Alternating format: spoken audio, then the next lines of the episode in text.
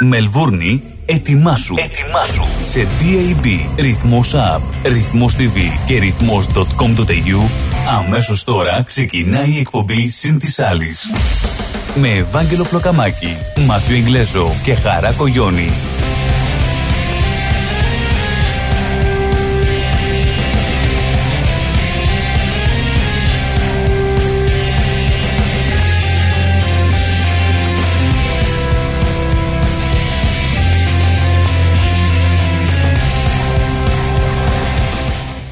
Καλησπέρα σας κυρίες και κύριοι.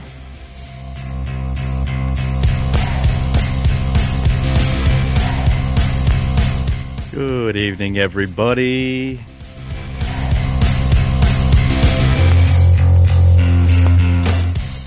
Καλησπέρα, καλησπέρα. 5η 9 Φεβρουαρίου 2023 σήμερα. Και εσείς βρίσκεστε ξανά, βρίσκεστε ξανά στο στούντιο του Ρυθμός Radio του πρώτου ελληνικού ψηφιακού ραδιοφώνου της Μελβούρνης με τον Μάθιο Εγκλέζος, με τον Βαγγέλη Πλοκαμάκη και φυσικά Η μία και μοναδική. Χαρά Κογιόνι. Ευχαριστώ, επιτέλους, επιτέλους Αναγνωρίστηκε. Αλλά μου, μου τα χαλάσατε σήμερα, σας έχω ξεχωρίσει, σας έχω σε Τι μας διαφορετικές θέσεις Ιδέες, ιδέες. Σε έχω για Για κονσολιέρι να, για να σε μπερδεύουμε. Αλλά μ' αρέσει, Μάθιου, μα... I'm πολύ getting καλός there, I'm getting κονσολιέρης, there. έτσι, έτσι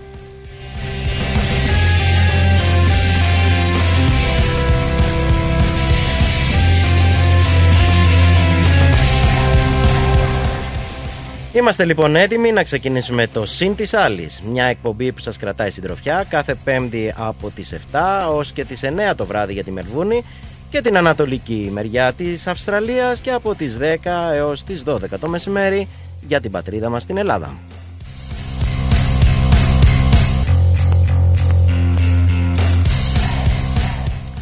Εκπέμπουμε από το κέντρο της Μελβούρνης και φτάνουμε μέσω DAB Plus σε όλες τις γωνιές της πόλης μας και διαδικτυακά σε όλα τα μήκη και πλάτη του πλανήτη.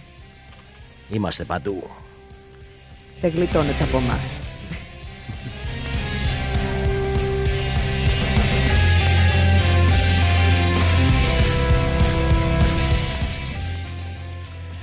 Μπορείτε να μας ακούτε όμως και από το site του σταθμού μας, ρυθμός.com.au. Μπαίνετε στο site μας, πατάτε το κόκκινο τριγωνάκι του play που βρίσκεται στην πάνω δεξιά γωνία και αυτό ήτανε. Αν και όπως έχω ξαναπεί, νομίζω δεν χρειάζεται καν να πατήσετε το τριγωνάκι. Με το που μπαίνετε στο ρυθμός.com.au είσαστε μέσα και μας ακούτε δυνατά και καθαρά. Καλυμμένοι. Καλυμμένοι πάντα.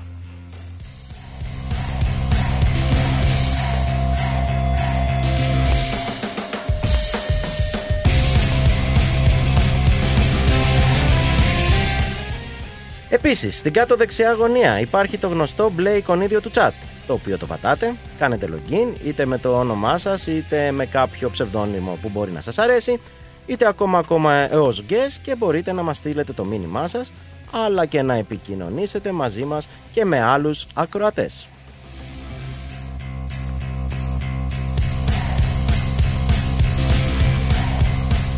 Μην ξεχάσουμε και τα παραδοσιακά μας, την Ναι, ναι. εφαρμογή TuneIn. Φουστανέλα φοράει το τιου. Εμείς το καταντήσαμε έτσι. Αναζητήστε μας ως ρυθμός Radio Melbourne και βάλτε μας τα αγαπημένα σας, την καρδούλα εκείνη την κόκκινη, ξέρετε. Για τους κατέχοντες Apple ή Android, απλά κατεβάστε την εφαρμογή από το α, αντίστοιχα Play Store. Πες εσύ γιατί τα μπερδεύεις πάντα, οπότε πες από κάποιο store μπες, από μπες κάποιο στο εκείνο, ξέρεις μου, ε, τι- τι- τα Μην- κοκομπλίκια ναι, και με- τα κοκοκόψαρα Κάτι- συνδέστε και εντάξει, το έχουμε. έτσι θα μπορέσετε να μας ακούσετε όμως. Α, Αυτό εκεί ήθελα να καταλήξω. Ε, Εκεί ήθελα να Εντάξει. καταλήξω. Επίσης, μην ξεχνάμε το Facebook. Άλλη παραδοσιακή. Φάτσαμπου. Αυτό Ε. φοράει κριτική στολή. Αυτό. Και το ρυθμός TV. και τα λοιπά και τα Και λοιπά. τα Στείλτε λοιπά μας και τα μήνυμα λοιπά. τέλος πάντων. Στείλτε μας μήνυμα, θα απαντήσουμε. Μπράβο. Ε, μην είστε και τόσο σίγουροι. Θα απαντήσουμε. Θα προσπαθήσουμε. Είδες τελικά πάντα υπάρχει και η μέση λύση. Ο άνθρωπος για όλες τις δουλειές. Ευαγγέλη, πες. Πάντως θα είναι χαρά μας να επικοινωνήσετε τηλεφωνικά μαζί μας και να βγείτε στον αέρα της εκπομπής για να μας πείτε τι σας αρέσει, τι σας εκνευρίζει, εμείς ξέρω, ή να μοιραστείτε με όλη τη ρυθμοπαρέα τις εμπειρίες σας, τις σκέψεις σας ή να πείτε απλά ένα γεια. Ο τηλεφωνικός μας αριθμός είναι ο 83 51 56 54. Άλλη μια φορά το λέω 83 51 56 54.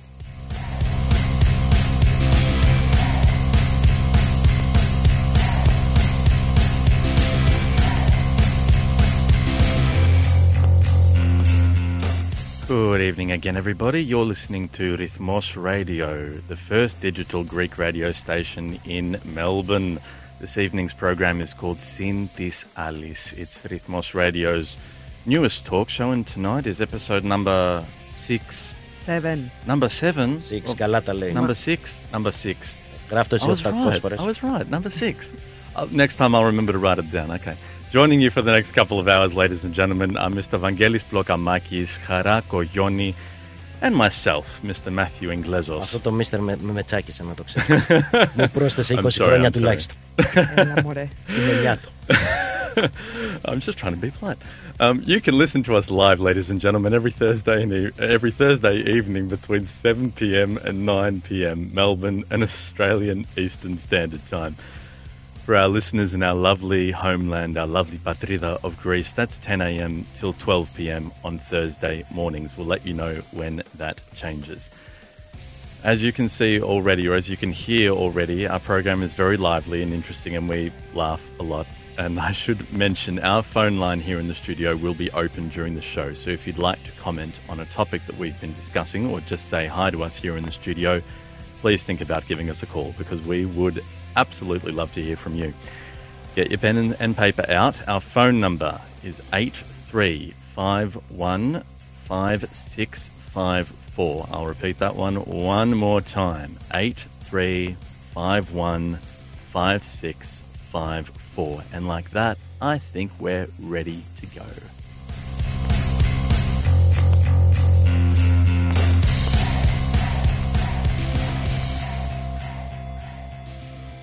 Η ώρα είναι 7 και 8 λεπτά και ξεκινάμε το συν της άλλης. Καθίστε αναπαυτικά και καλή σας Ε, ακρόαση. Πώς το λένε, καναπέδες, πολυθρόνες, Πολυθρόνες. ανάκλυντρα ε, Ε, και κάτι τέτοια δεν έλεγε. εξής εκείνα. Και απλά πάρτε και κάνα ποτάκι, μπορεί να σας χρειαστεί. Φτιάχτε κανένα καφέ, πέστε τον κιόλας. Ένα φραπεδάκι. Όποιος λέει τον καφέ πάντως να μας πάρει ένα τηλέφωνο. ε. Ενδιαφερόμαστε. Please deliver to us. We'll need it. There's meant to be a song playing. Έχουμε σηκώσει However, I- τα πράγματα. I think I did it. Oh. The Τεχνικά Consoletis has got his- προβλήματα. There we go. We Εκεί. got there. Ah, Πάλεψα πολύ, μα με πλήγωσε το δάκρυ σου.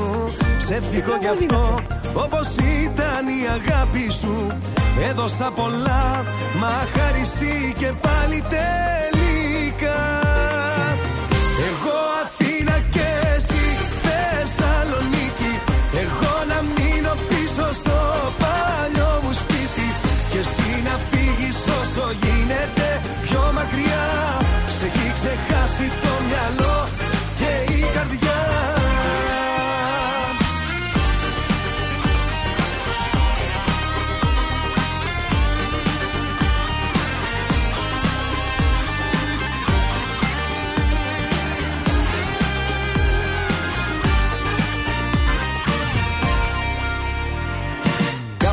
στιγμή ήταν δάκρυα και ψέματα. Τόσα μυστικά όμως έπαθα και έμαθα. Ενοχές πολλές μα αυτά ανήκουν όλα τους στο χθες. Εγώ Αθήνα και εσύ Θεσσαλονίκη.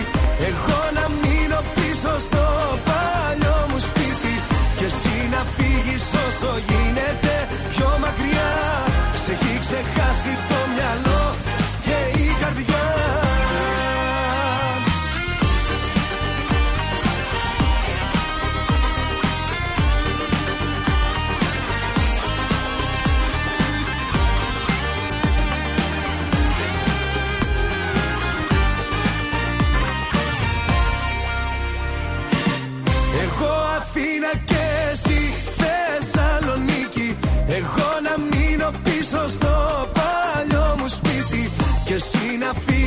όσο γίνεται πιο μακριά. Σε έχει ξεχάσει το μυαλό και η καρδιά. Εγώ Αθήνα και εσύ Θεσσαλονίκη. Εγώ να μείνω πίσω στο παλιό μου σπίτι. Και εσύ να φύγεις όσο γίνεται πιο μακριά. Σε έχει ξεχάσει το μυαλό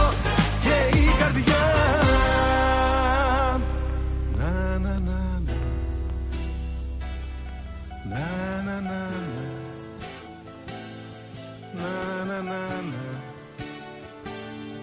Να, να, να, να, να. Να, να, να, να.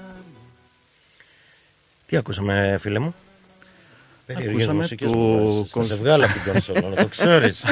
Ο Αργυρός ήτανε. Ακούσαμε, ναι, το αργυρό. Είδες, ρε, τα Ήτανε ξέρεις. το έχει Αθήνα, Θεσσαλονίκη. αποθυμένο. Τι. Το έχει αποθυμένο. Ναι, ναι. Μάθη. Το παμα- Του του- του είχα σκίσει βέτο σε ορισμένα, αλλά ο Αργυρός μου αρέσει να μην λέω ψέματα. Και εμένα. Και εμένα. Έτσι λοιπόν ακούσαμε πρώτο τραγούδι τον ε, Κωνσταντίνο Αργυρό και Ναι. Ο αγαπημένος μου Αθήνα, τραγουδιστής Θεσσαλονίκη. Σωστά. Πω, πω, Πώς τα μαθαίνω έτσι. λοιπόν, να πούμε ότι οι κάμερες εδώ στο στούντιο έχουν ανοίξει και πλέον μπορείτε όχι μόνο να μας ακούτε, αλλά και να μας βλέπετε. Να, μας καμαρώνετε. Α, Ναι, να μπράβο. μας καμαρώνετε. Δεν ξέρω αν είναι καλό αυτό. Ο Μάθιου πάντως το χαίρεται κάθε φορά που ανοίγουμε τις κάμερες. Ε, Hi, Mom. τι. It's Anyway, hard to say hi to my mother. Come on. λοιπόν, Νομίζω only ότι right. όλοι πρέπει να πούμε και μαμά και μπαμπά, ε. Mum and dad. Yes, that's right. Yeah, Hi, Mum. mum, and hi, dad. And to my brothers and to my sisters in law. And I'll stop now. I ναι, just feel γιατί famous. ξέρεις η ελληνική οικογένεια, ξέρεις πώς είναι, έτσι. They'll all start calling one by one and say, We want to speak to Matthew. And then it's the funny. Όλες τις ώρες. Ε, και εγώ να πω τέλος πάντων περαστικά στη μητέρα μου που είναι ακόμα στη, στο νοσοκομείο. Μπορεί και να μας ακούει, δεν είμαι και τόσο σίγουρος. Αλλά τέλος πάντων. Εμείς ελπίζω να- ευχόμαστε καλή ανάρρωση πάντως, Βαγγέλη. Και εγώ αυτό. Καλή και γρήγορη. Καλή και γρήγορη ανάρρωση. Ωραίο, μου αρέσει. Ε, λοιπόν, να πούμε καταρχήν τώρα δεν ξέρω τι λένε, αλλά νιώθω έτσι την ανάγκη. Ε, να εκφράσουμε τη συμπάθειά μας, είναι η σωστή λέξη, την αλληλεγγύη μας στους ανθρώπους εκεί στην Τουρκία και στη Συρία που πραγματικά υποφέρουν όχι μόνο λόγω του σεισμού που μάλλον για την ακρίβεια των σεισμών γιατί δεν είναι Των μόνο ένα σεισμών, γιατί ήταν δύο οι σεισμοί. ε, Και είναι πολλοί μετασυσμοί. μετασυσμοί, είναι πολλοί. Και μ, ε, δεν ξέρω πόσο έχουν φτάσει τώρα. Ε, σήμερα το χιλιάδες. πρωί πάντως που, αν και εγώ είμαι για τα καλά νέα, αλλά θα το πω. Έστω και αυτό. Ε, σήμερα το πρωί που άκουσα είχαν ξεπεράσει τους 8.000. Ναι, είναι πραγματικά μια τραγωδία και δεν ξέρω. Η διεθνή κοινότητα για άλλη μια φορά έδειξε το πολιτισμένο της πρόσωπο να πω. Αφήνοντας τη Συρία Ναι. λίγο πολύ στο, στο ελαιός του σεισμού. Μην, προσ- μην επιτρέποντας να εισέλθει βοήθεια. Κάτι το οποίο νομίζω έχει αρθεί και οπότε κάπως είμαστε σε καλές καταστάσεις. Κάτι είναι και αυτό. Κάτι είναι και αυτό. Αλήθεια Μαθιό, έχεις νιώσει ποτέ στο σεισμό. I, I haven't really paid attention to the news this week, honestly. Εσύ, ε, εσύ αν έχεις- προσωπικά έχεις... έχεις- Αν έχω νέα, εγώ. Όχι, αν έχεις ποτέ νιώσει σεισμό. Α, αν έχω.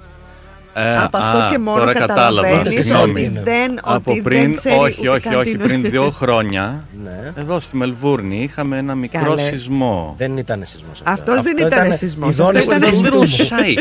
It was Αυτή a ήταν η little δόνηση shake. του κινητού μου, Μάθιου. Μπέρδεψε.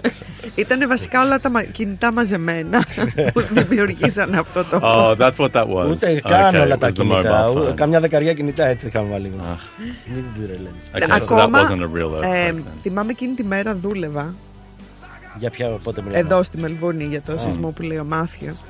Και το αισθάνθηκα κάτω. Εγώ εντωμεταξύ είμαι από την Πάτρα. Οπότε καταλαβαίνεις ότι οι Κάτι σεισμοί γίνεται. στην Πάτρα ξέρουμε, τους έχουμε νιώσει πάρα πολύ καλά στο πετσί μας, έτσι. Ε, και ήμασταν στο, στο δωμάτιο μέσα με τα παιδιά και σε κάποια φάση αισθάνομαι έτσι τα... κάτι να κουνιέται κάτω από τα Μμμ, πόδια μου. μμμ. Και λέω λες. Βρε μπας. Σε κάποια φάση λοιπόν βλέπω μια άλλη κοπέλα ανοίγει την πόρτα και μου λέει Σεισμός! Σεισμός! και της λέω αλήθεια. Μου λέει πρέπει μου λέει να, να φύγουμε, πρέπει να βγούμε έξω. Εκενώσαμε ολόκληρο το κτίριο. Και όχι μόνο αυτό. Στείλαμε τα παιδιά στο σπίτι τους. Αυτά είναι. Κοίταξε.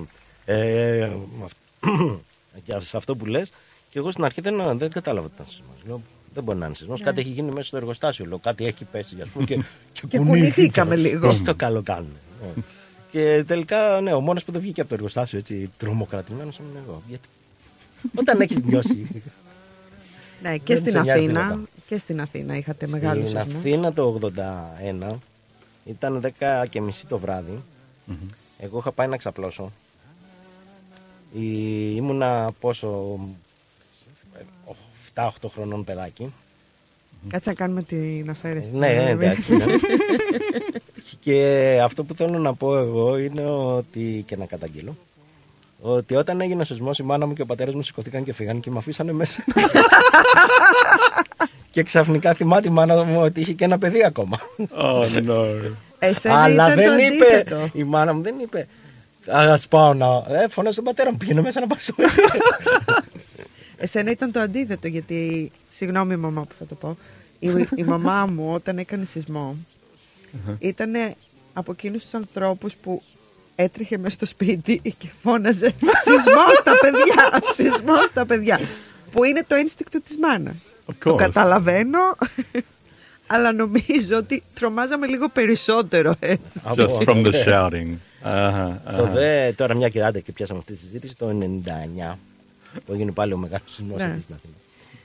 Ε, καθόμουν έτσι μπροστά, ήμουν στο γραφείο μου και άρχισε να κουναει Α, λέω, σεισμό κάνει. Εντάξει. Ούτε που κουνήθηκα.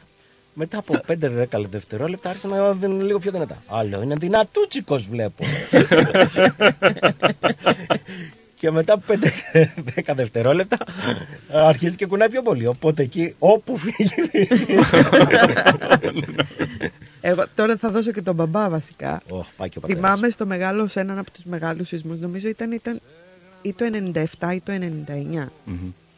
Νομίζω το 96 ή 97. Κάπου εκεί πέρα τέλος πάντων, δεκαετία του 90. Ε, ήταν τόσο μεγάλος ο σεισμός που ο μπαμπάς κατέβηκε, δεν, ο μπαμπάς δεν τρομάζει γενικότερα με τους σεισμούς. Αλλά κατέβηκε στο δρόμο κρατώντας το τηλεκοντρόλ της τηλεόρασης. Τουλάχιστον φορούσε τίποτα ή έτσι. φορούσε, φορούσε. εντάξει. Thank goodness. Πάντως for that. είναι- But the one thing he didn't want to lose was the remote control for the television. Πάντως είναι τρομακτικό το όλο σκηνικό. Είναι. Γιατί δεν ξέρεις τι να κάνεις, δεν ξέρεις πώς να προφυλακτείς. Και ακόμα χειρότερο είναι όταν βλέπεις τα ερήπια. Γιατί να σου πω ότι πάλι το 99 εμείς το σπίτι μας είναι ψυχάρι 9. Η πολυκατοικία που έπεσε και σκοτωθήκαν καμιά δεκαριά άτομα ήταν ψυχάρι 2. Οπότε όταν πήγαμε εκεί πέρα είδαμε Αυτό μια- είναι τρομακτικό για μένα. Ναι, είδαμε μια τετραόροφη, πενταόροφη πολυκατοικία, η οποία ήταν, είχε το ύψος ουσιαστικά ενός ορόφου, δεν είχε τίποτα άλλο. Ναι. Και εκεί πραγματικά ήταν ε, τρομακτικό, ας πούμε, να το βλέπεις όλο αυτό το πράγμα. Ένα σωρό από ερήπια και να ξέρεις ότι από κάτω υπάρχουν άνθρωποι. Τέλος πάντων. Πάντ- Εγώ αυτό που θέλω να προσθέσω πάντως είδες στην Ελλάδα που είναι- είναι σεισμογενής γενικότερα χώρα μας εκπαιδεύουν πώς να αντιμετωπίζουμε τους σεισμούς. Στην Αυστραλία εκπαιδεύουν τα παιδιά πώς να αντιμετωπίζουν τις φωτιές και τι Ε, να ο καθένας κάνουν. ότι έχει, ας πούμε. Ας πούμε εγώ τώρα που ήρθα ως Φωτιές ενήλικας ή άμα κάτι γίνεται εκεί στη θάλασσα και you get stuck in a something or other. That's what they teach kids here. ναι, Οκ. εγώ, πράγματα που δεν τα ξέρω. Yep. Ναι, εντάξει. Αυτό που understand. έμαθα εδώ στην Αυστραλία πάντως α, και θα το κλείσω για να πάμε να ακούσουμε τραγουδάκι είναι ότι ειδικά στις α, περιοχές που έχουν καρχαρίες δεν πας για μπάνιο όταν είναι η ώρα που τρώνε. Και λέω καλά και τι ώρα έχουν, συγκεκριμένη ώρα που τρώνε; Έλα, Χριστέ Παναγιά, δε. ναι, και όμως έχουν. Ποια είναι; Ναι, Είναι μ, μετά μ, τις 5-6 ώρα όταν αρχίζει και πέφτει ο Ωχ, ήλιος. την ώρα που Ah, συνήθως πάω για right. μπάνιο. Την ώρα που συνήθως πάω για μπάνιο. Και μου λέει αυτό όλοι το ξέρουν. Why Ότι are δεν you πα- still είδες alive? με τα ατυχήματα που είχαμε Όλοι τα το ξέρουν. τελευταία. εγώ δεν το ξέρω. Γιατί πηγαίνετε στα μαύρα Η κοπέλα σκοτάδια. που το έλεγε λέει όλοι το ξέρουν αυτό. Δεν πας εκείνη την ώρα για μπάνια. Και λέω «Εμ, ε, έβαλα το χέρι πάνω και λέω εγώ δεν το Εγώ δεν ήξερα. Πάλι καλά που ζεις, δεν σου είπε. Τέλος πάντων, πάμε για τραγουδάκι λοιπόν και επιστρέφουμε εδώ πέρα στο συν της άλλης.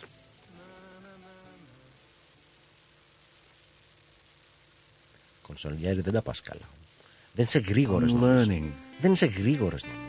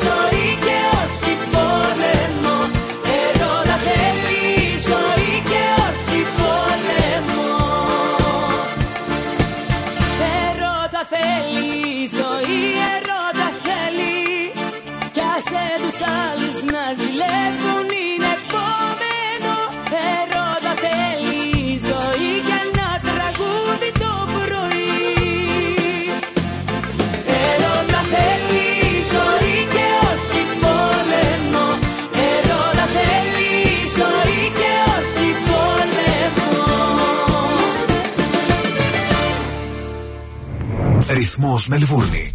Μην πας πουθενά. Σε λίγα λεπτά θα ακούσεις αυτό. Αρατωθήκα σε σένα, δεν με νοιάζει για κανένα Ό,τι και να λένε οι άλλοι, εγώ θα σ' αγαπώ Ρυθμός DAB+. Τα καλύτερα έρχονται σε λίγο. Ω, ωραίο αυτοκίνητο, ωραίο χρώμα, καλορίζικο, καλοτάξιτο. Ευχαριστώ πολύ. Cars of Melbourne. Βρήκα επιτέλους το αυτοκίνητο που έψαχνα. Και το χρώμα και η μάρκα που ήθελα. Λίγα χιλιόμετρα και επιστοποιημένο με εργοστασιακή εγγύηση. Και ο Πάνος μόλις πήρε από το Cars of Melbourne το επαγγελματικό βαν που ήθελε. Και από τιμή, Δεν θα βρεις αλλού καλύτερη. Και με δυνατότητα δανειοδότησης. πάνω στην ώρα. Καιρός να αλλάξω αυτοκίνητο. Τι περιμένεις; Cars of Melbourne. Εκεί σίγουρα θα βρεις αυτό που ψάχνεις. Μεγάλες ευκαιρίες μεταχειρισμένων αυτοκινήτων, πάνω από 250 αυτοκίνητα από όλες τις μάρκες. Δεν μου λες, hatchback έχει; Βρε πήγαινε σου λέω αυτοκίνητα επιβατικά επαγγελματικά, SUV, sedan, van, wagon, hatchback, four-wheel drive. Cars of Melbourne. ο Πίτερ και ο Σπύρος Χριστόπουλος πρόθυμοι να σας εξυπηρετήσουν. 1109 Sydney Road, Coburg North. Τηλέφωνο 9354 8828 ή στο 0412 335996. carsofmelbourne.com.au Το επόμενο σου αυτοκίνητο είναι εδώ. Cars of Melbourne. Μερικές στιγμές στη ζωή μας μένουν για πάντα αποτυπωμένες. Όπως η στιγμή που αισθάνθηκες πρωταγωνιστής ενός μεσαιωνικού παραμυθιού με φόντο πέτρινα πριγόσπιτα και λιθόστρωτα σοκάκια στη Μονεβασιά. Η στιγμή που αντίκρισες για πρώτη φορά την πλατεία Ντάπια στις Πέτσες, την αρχόντισσα του Αργοσαρονικού. Μια μοναδική ταξιδιωτική εμπειρία στο μυθικό νότο της Ελλάδας σε περιμένει. Κλείστε τώρα τη θέση σας για 21 ημέρες περιήγησης σε μοναδικούς προορισμούς, μαγευτικές παραλίες και αξιοθέατα της Πελοποννήσου. Σε υπερπολιτελή ξενοδοχεία με διατροφή όλα σε ένα μοναδικό πακέτο. Επισκεφτείτε το φύλλο pavlaxenia.com.au για να μάθετε περισσότερες πληροφορίες ή καλέστε στο 0411 729 404. Αναφέρετε το ρυθμός Radio και κερδίστε έκπτωση. Η προσφορά ισχύει μέχρι 25 Μαρτίου 2023. Φίλο pavlaxenia.com.au Ταξιδεύουμε την Ελλάδα. Δημιουργούμε συναρπαστικές στιγμές. Moss Property Consultants. Συμβουλευτική υπηρεσία διαχείρισης ακινήτων. Για να μην έχετε προβλήματα με την ενοικίαση και διαχείριση των ακινήτων σας, η πολυετή πείρα και ο επαγγελματισμός μας εξασφαλίζουν την αξιόπιστη και αποτελεσματική διαχείριση της ακίνητης περιουσίας σας αναλαμβάνουμε την επίβλεψη των ακινήτων σας, τη σύνταξη μισθωτικών συμβάσεων, την ίσπραξη των ενοικίων. Φροντίζουμε και διαφυλάσσουμε την ακίνητη περιουσία σας, διασφαλίζουμε τα συμφέροντά σας και διεκπεραιώνουμε με απόλυτη ασφάλεια τις συναλλαγές σας. Moss Property Consultants. Αναλαμβάνουμε εργοστάσια, γραφεία, καταστήματα, οικίες. Εξυπηρετούμε όλες τις περιοχές με υπευθυνότητα και επαγγελματισμό. Τηλέφωνο 9429 4800 429 Bridge Road, Richmond. Moss Property Consultants. Αξιοπιστία και ασφάλεια. Δες όλες τις αγαπημένες σου εκπομπές με εικόνα στο website μας. Ρυθμός TV. Η νέα μας υπηρεσία έρχεται για να μπει στην οθόνη σας. www.rythmos.com.au κάθετος TV. Μπες, άκου και δες.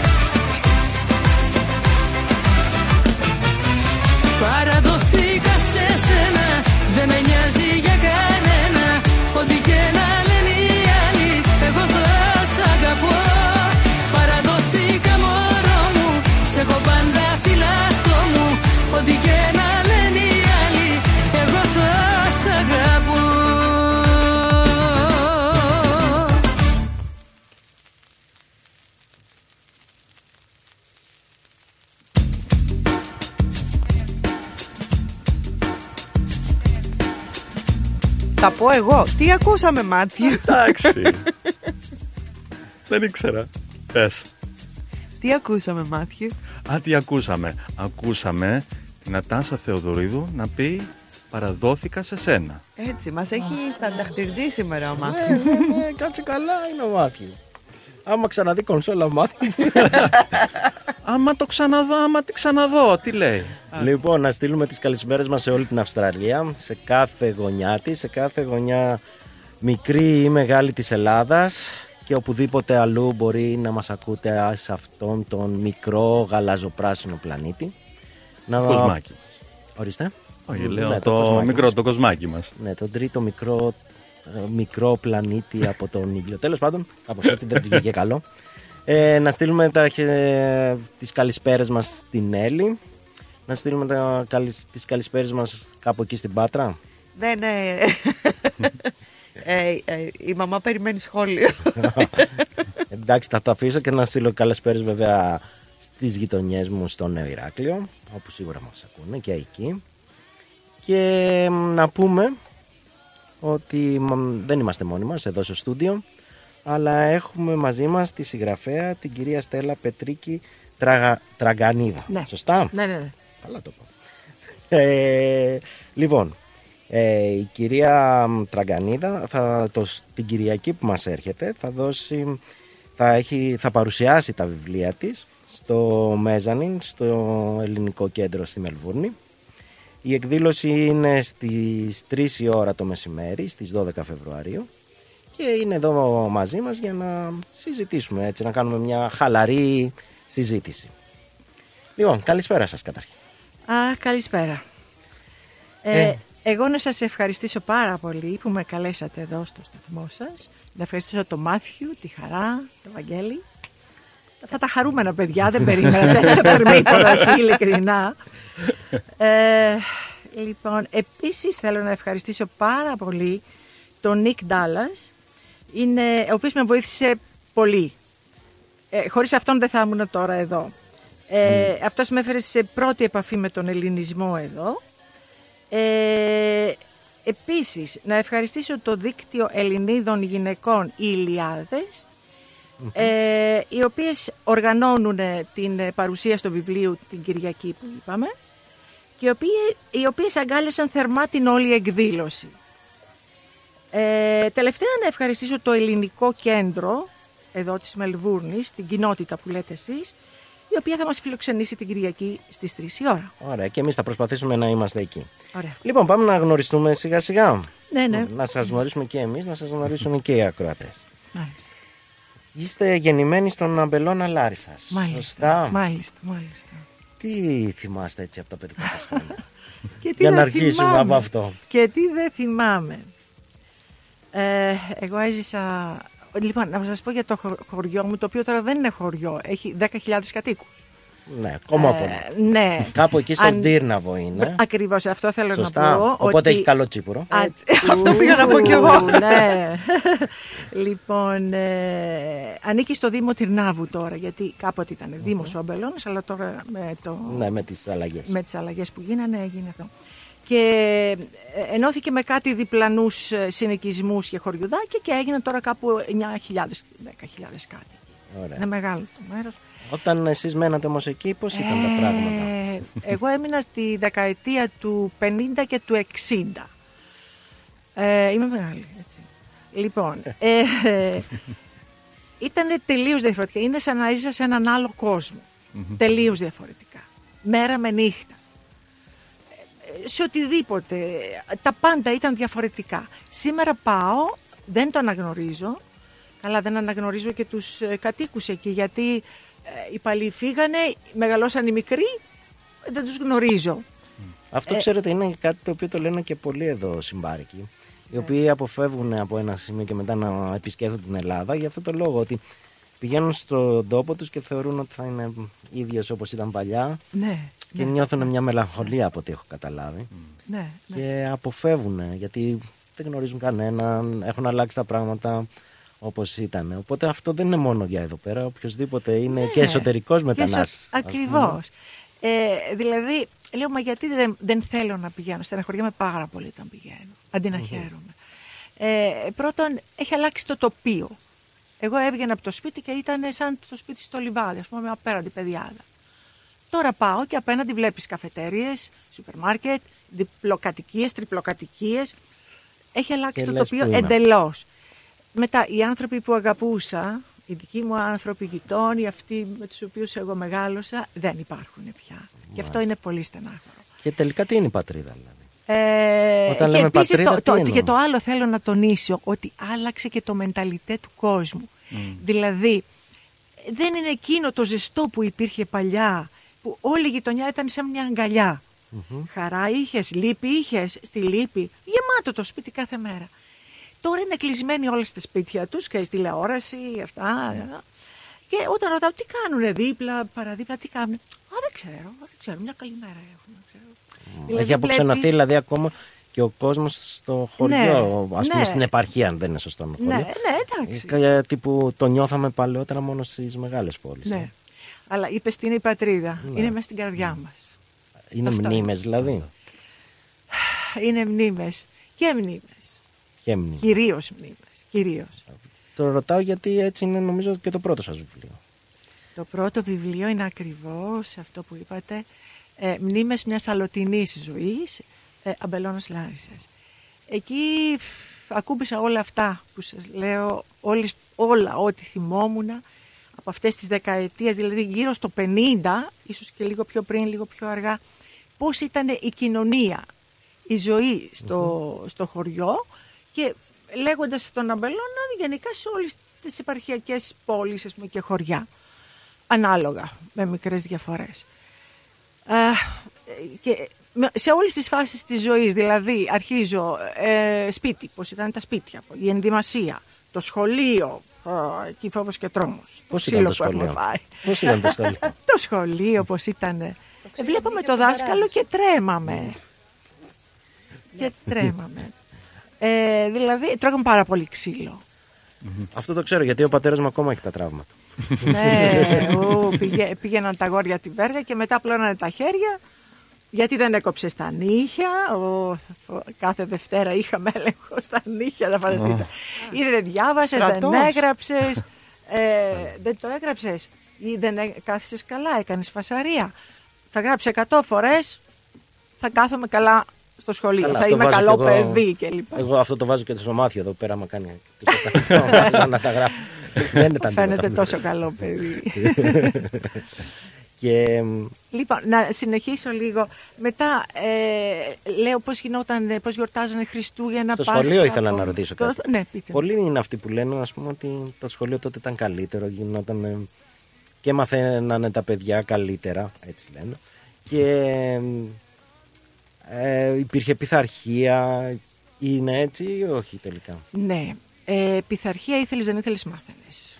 Με τον κακό τρόπο δηλαδή. Και από το σπίτι. Δηλαδή, αν πήγαινες και έλεγες, ξέρεις, με χτύπησε ο δάσκαλος, έτρωγες και από το σπίτι ξύλο.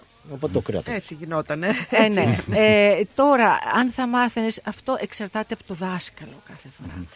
Εμείς τι είχαμε εκεί, τώρα θα το ξέρει και η Ευαγγελία, ο πατέρας της Ευαγγελίας, είχαμε μια φοβερή δασκάλα από τον Πειραιά, συγχωρεμένη τώρα, η οποία μας έμαθε τόσα πράγματα. Μα τόσα πράγματα. Χειροτεχνίες κάναμε μαζί της. Ο γιος μου πήγαινε στο κολέγιο Αθηνών και κάνανε ορισμένα ίδια πράγματα που μάθαινα εγώ παιδί. Δηλαδή εξαρτάται από το δάσκαλο. Αν είχες κανέναν, τι να πω δηλαδή, δεν Στραβόξυλο. μάθαινες Σε αυτό πολλά. θα συμφωνήσω κι εγώ. Άρα λοιπόν δεν έχει σημασία ούτε η πειθαρχία στο σχολείο ούτε τίποτα. Αυτό που έχει κυρίως σημασία είναι ο δάσκαλος και οι Και το σχέσεις. παιδί. Και οι Και το σχέσεις παιδί, με το ναι. Πόσο παιδιά. το παίρνει. Πάνω απ' όλα. Άρα κάθε εποχή λίγο πολύ τα ίδια πράγματα. Ε, είναι. ναι, ναι, ναι. Και η πειθαρχία μάλλον δεν έχει βοηθήσει. λοιπόν, να πάμε να Ναι, θα δούμε μπορούσε άλλα... να ήταν λίγο πιο ήπια, όχι αυτό το πράγμα που τρέμαμε. Τρέμαμε. Βλέ- Βλέπαμε τον δάσκαλο, τον καθηγητή και αλλάζαμε 10 χρώματα για να το μιλήσουμε τον καθηγητή. Και τώρα είναι το αντίθετο. Ο καθηγητής αλλάζει Αυτό 10 χρώματα για να ακριβώς. μιλήσει στα Αυτό παιδιά. Ε, ναι, τώρα Αυτό μου το είναι. πήρες από το στόμα, αυτό ήθελα να πω. Ωραία. Ναι. Λοιπόν, άλλα πράγματα που υπάρχουν μέσα σε αυτά, άλλες παραγράφους και άλλα κεφάλαια είναι, επειδή εμένα με ενδιαφέρει, το φαγητό. Τι το ιδιαίτερο έχει το φαγητό; Λοιπόν, φαγητά, έχω και συνταγές μέσα. Ε, ιδιαίτερα, απλά φαγητά. Το κρέας δεν έμπαινε έτσι κάθε μέρα που έχουμε εδώ. Όχι, και τις Κυριακές μόνο. Βέβαια ήταν πεντανόστιμα γιατί ήταν από την αυλή οι κοτούλες, το αρνι Ήταν πεντανόστιμα όλα. Οι πίτες εκείνες με φίλο χειροποίητες, χωριάτικο, έτσι. ναι. Λοιπόν, στο φουρ, στο, όχι στη γάστρα που τις ψήνανε και μύριζε όλη η γειτονιά και παίρνανε μετά κομμάτι, όποια ήταν έγκυο στη γειτονιά, να την πάνε με τη μυρίσει, ξέρεις. Δεν πρέπει στην Σε έγκυο να της εκείνες τις μυρίσει. εποχές έπρεπε να ζω κι εγώ. Και μια και είπε Α, μάλιστα. η χαρά σε εκείνες τις εποχές έπρεπε να ζω. Ασχολίες γυναικών βλέπω μια άλλη παράγραφο. Για Ναι. πες η χαρά πώς θα περνούσε, ας πούμε, την ημέρα της. Δύσκολα. Η γυναίκα Να βάλουμε τότε, τραγούδι. η γυναίκα τότε ήταν δηλαδή υπέφερε. Υπέφερε. Στη χαρά, πες το γιατί.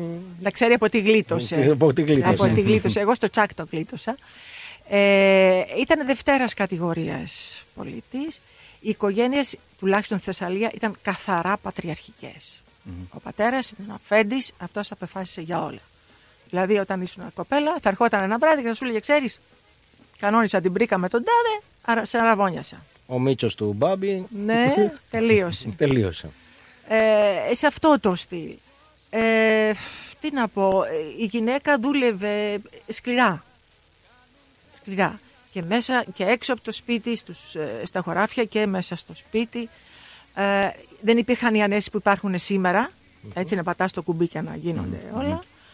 Ε, θα έπρεπε να πλένεις τη σκάφη πφ, ρούχα μιας μεγάλης οικογένειας. Όταν λέμε όχι ένα-δύο Πολυμελής. παιδιά, το πέντε ήταν το λιγότερο. Ε, Δέκα ήταν το κανονικό, ας πούμε, και γύρω. Λοιπόν, θα πρέπει η γυναίκα, α, έχει τα πεθερικά. Α, άλλο Θα πρέπει- κεφάλαιο είναι αυτό, ε. Ναι. Δηλαδή όταν παντρευόταν η γυναίκα απλά άλλαζε αφέντη. Πρώτα είχε το πατέρα, τα αδέρφια και μετά είχε τον άντρα, τον πεθερό, την πεθερά, που το πας αυτό. Λοιπόν, κουνιάδια και έπρεπε να είχε σεβασμό σε όλα τα αρσενικά της οικογένειας. Άρα η δουλειά ατελείωτη για τη γυναίκα. Ναι. Και η πίεση Ναι. ατελείωτη. Μμ. Η Και πίεση. η πίεση. Βέβαια. Ναι, βέβαια. Πάρα πολύ. Ε, βέβαια, ε, κλείνοντας το κεφάλαιο αυτό θα ήθελα να τονίσω ότι ε, να αναφερθώ σε μια ηρωική μορφή. Χα, ηρωική μορφή που ήταν η μάνα. Η μάνα η οποία ήταν μια ζωή θυσία. Να ξυπνάει από το πρωί, χαράματα, μέχρι το βράδυ για να τα προλάβει όλα. Να κάνει καλά όλους, να τους έχει χαρούμενους, ταϊσμένους, να φέρνει νερό από τη βρύση, δροσερό, για να έρθει ο Φέντης να πιει με σκεφανές. Τον χάσουμε. Καμιά φορά, ε, έπεφτε για κανένα μπερτάκι, αυτό Α. ήταν εντάξει στην καθημερινότητα. Αχ, αυτή η γυναίκα τόση δουλειά έξω από το σπίτι, μέσα από το σπίτι, παιδιά να μεγαλώνει, τα οποία παιδιά βεβαίως τότε δεν τα μεγάλωνε όπως τώρα να τους διδάξουμε τι είναι ήθη, ηθική, τι το, τιμιότητα, τι εργατικότητα.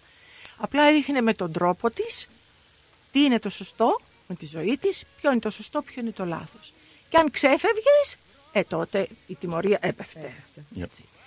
Ε, και θέλω να πω το εξής, ότι αυτή η μάνα, αγράμματη, απλή γυναίκα, γυναίκα του απλού, χωρίς, ε, του, του λαού, χωρίς περγαμηνές, χωρίς ε, ε, ε, διπλώματα, ήξερε και ανάστενε σωστούς ανθρώπους. Αυτό. Αυτό μόνο. Ωραία. Ε, οπότε τώρα μου δίνετε λίγο πάσα για την επόμενη ερώτηση. Ναι.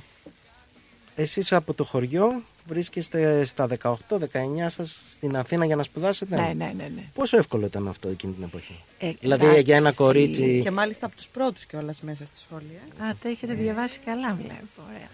Λοιπόν, ναι, ε, δεν ζούσα το 50, εγώ που ήταν πολύ δύσκολα τα πράγματα, ούτε το 60. Εγώ τελείωσα το σχολείο το 67, το Λύκειο.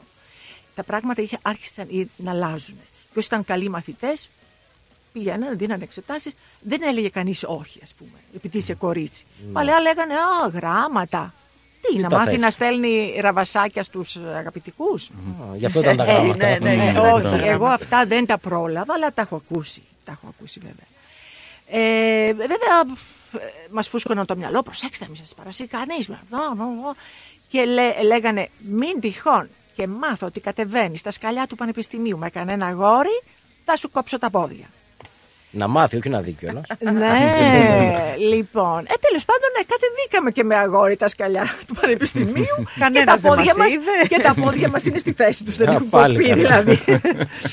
Εν πάση περιπτώσει. Το ρωτάω γιατί ας πούμε ε, για ένα κορίτσι και για ένα αγόρι δεν έχει σημασία που έχει μεγαλώσει στην επαρχία το να έρθεις ξαφνικά στην Αθήνα και να μένεις. Σίγουρα ήταν δύσκολο. Έτσι, Ήταν δεν είναι; πάρα πολύ δύσκολο για μένα. Όλα ήταν ξένα, παράξενα.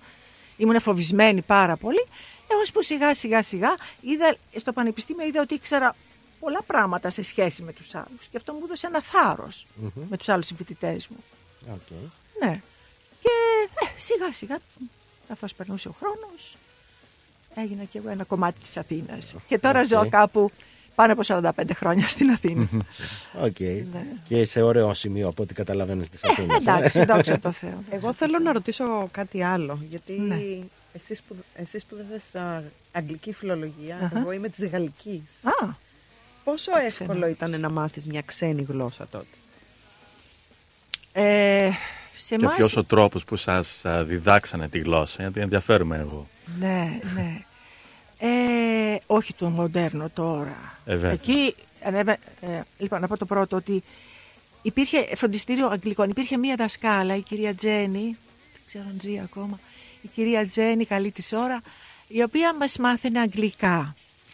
Ε, και μετά ήρθε ο, μ, η σχολή στα, στα, σταυρο, σταυρο, όχι Σταυρουλάκη, πώς το λέγανε.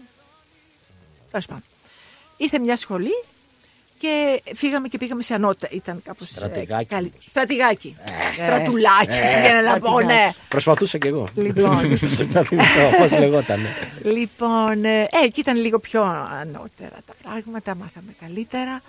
Ε, βέβαια, όταν έδωσα τις εξετάσεις τις αγωγικές στη Θεσσαλονίκη, σε όλα τα μαθήματα αρχαία, ελληνικά, λατινικά είχα πάρει 18. 18 τώρα σημαίνει 25. Έτσι ήταν αυστηρή, η βαθμή δεν δινόταν τότε εύκολα. Λοιπόν, ε, και άλλα ε, μαθήματα στα ελληνικά πήγα πάρα πολύ καλά, στα αγγλικά είχα πάρει 15. Και έτσι δεν βγήκα ε, μεταξύ των πρώτων πρώτων δηλαδή. Τώρα, πώς μας διδάσκανε; Ε, όχι εύκολα για μας. Δηλαδή, όταν πήγα πρώτη μέρα στα αγγλικά, παίρνει η δασκάλα και μας βάζει όλη την αλφαβήτα, κεφαλαία και μικρά. Και πώς λέγονται, A, και γράφουμε δίπλα, A, B, C, D. Εγώ είχα έφεση, ήθελα να μάθω τι είναι αυτά η ξένη γλώσσα. Αλλά όσο και αν προσπαθούσα, μου ήταν πάρα πολύ δύσκολο μέσα σε δύο μέρες να μάθω όλη την αλφαβήτα. Δεν γίνεται. Λοιπόν, ε, μετά αρχίσαμε ε, το, ε, βιβλία για μικρά παιδιά και γράφαμε ε, τα ρήματα όλα. Ε, καταφατικός, affirmative, interrogative, negative, όλα, αυτά. Ναι. Ε, ε, τώρα είναι πολύ πιο εύκολα για να μάθεις μια ξένη γλώσσα. Ε, μετά πήρα φόρα και ξεκίνησα και όταν πήγα πανεπιστήμιο έμαθα και άλλες γλώσσες γιατί μου αρέσαν. Γερμανικά και γαλλικά. Ναι, ναι, ναι. Μπράβο. Ωραία. ναι. Λοιπόν, Και, ναι. ε, και πρόπερση πήγα δύο τάξεις Ιταλικά. Μπράβο. Χαλιά. Ναι, όχι, γινόταν εκεί στη γειτονιά μας, οπότε λέω ευκαιρία είναι. Εγώ προσπάθησα να μάθω δανέζικα. Πολύ δύσκολα. εγώ δεν- ακόμα προσπαθώ να μάθω αγγλικά. Προσπαθώ. You do well, don't worry. Όχι, και, Ναι. πιστεύω ότι και μια και τώρα πιάσαμε τις, το θέμα των γλώσσων, πιστεύω ότι δεν είναι όλα τα, ε, τα μυαλά για να μάθουν γλώσσες.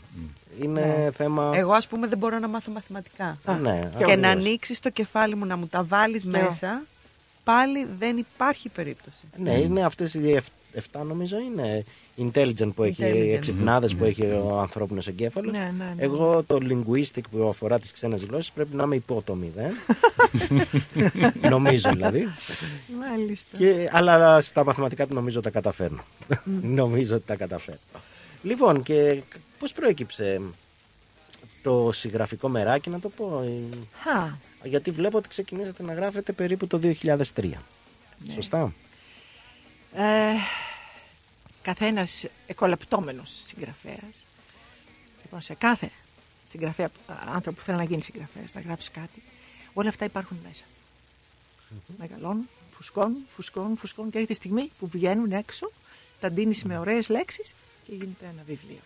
Τώρα ένα καλό και ή γιατί άσχημο, με τηλεογραφία κυρίως ασχοληθήκατε; Ναι, ε, εμένα η, η πηγή μου είναι το παρελθόν. Η, η, φα- η φαρέτρα μου από εκεί που βγάζω τις, ε, τα βέλη είναι το παρελθόν. Νομίζω μου είναι δύσκολο να γράψω για το παρόν ή για το μέλλον. Επειδή έχω ζήσει σε δύο διαφορετικούς κόσμους. Και τώρα βλέπω ότι δεν τα ξέρει κανείς. Στο- Όταν πάω στον αμπελόν, ας πούμε, και ρωτάω, ξέρεις τι θα πει αυτή η λέξη; Ναι, παιδιά.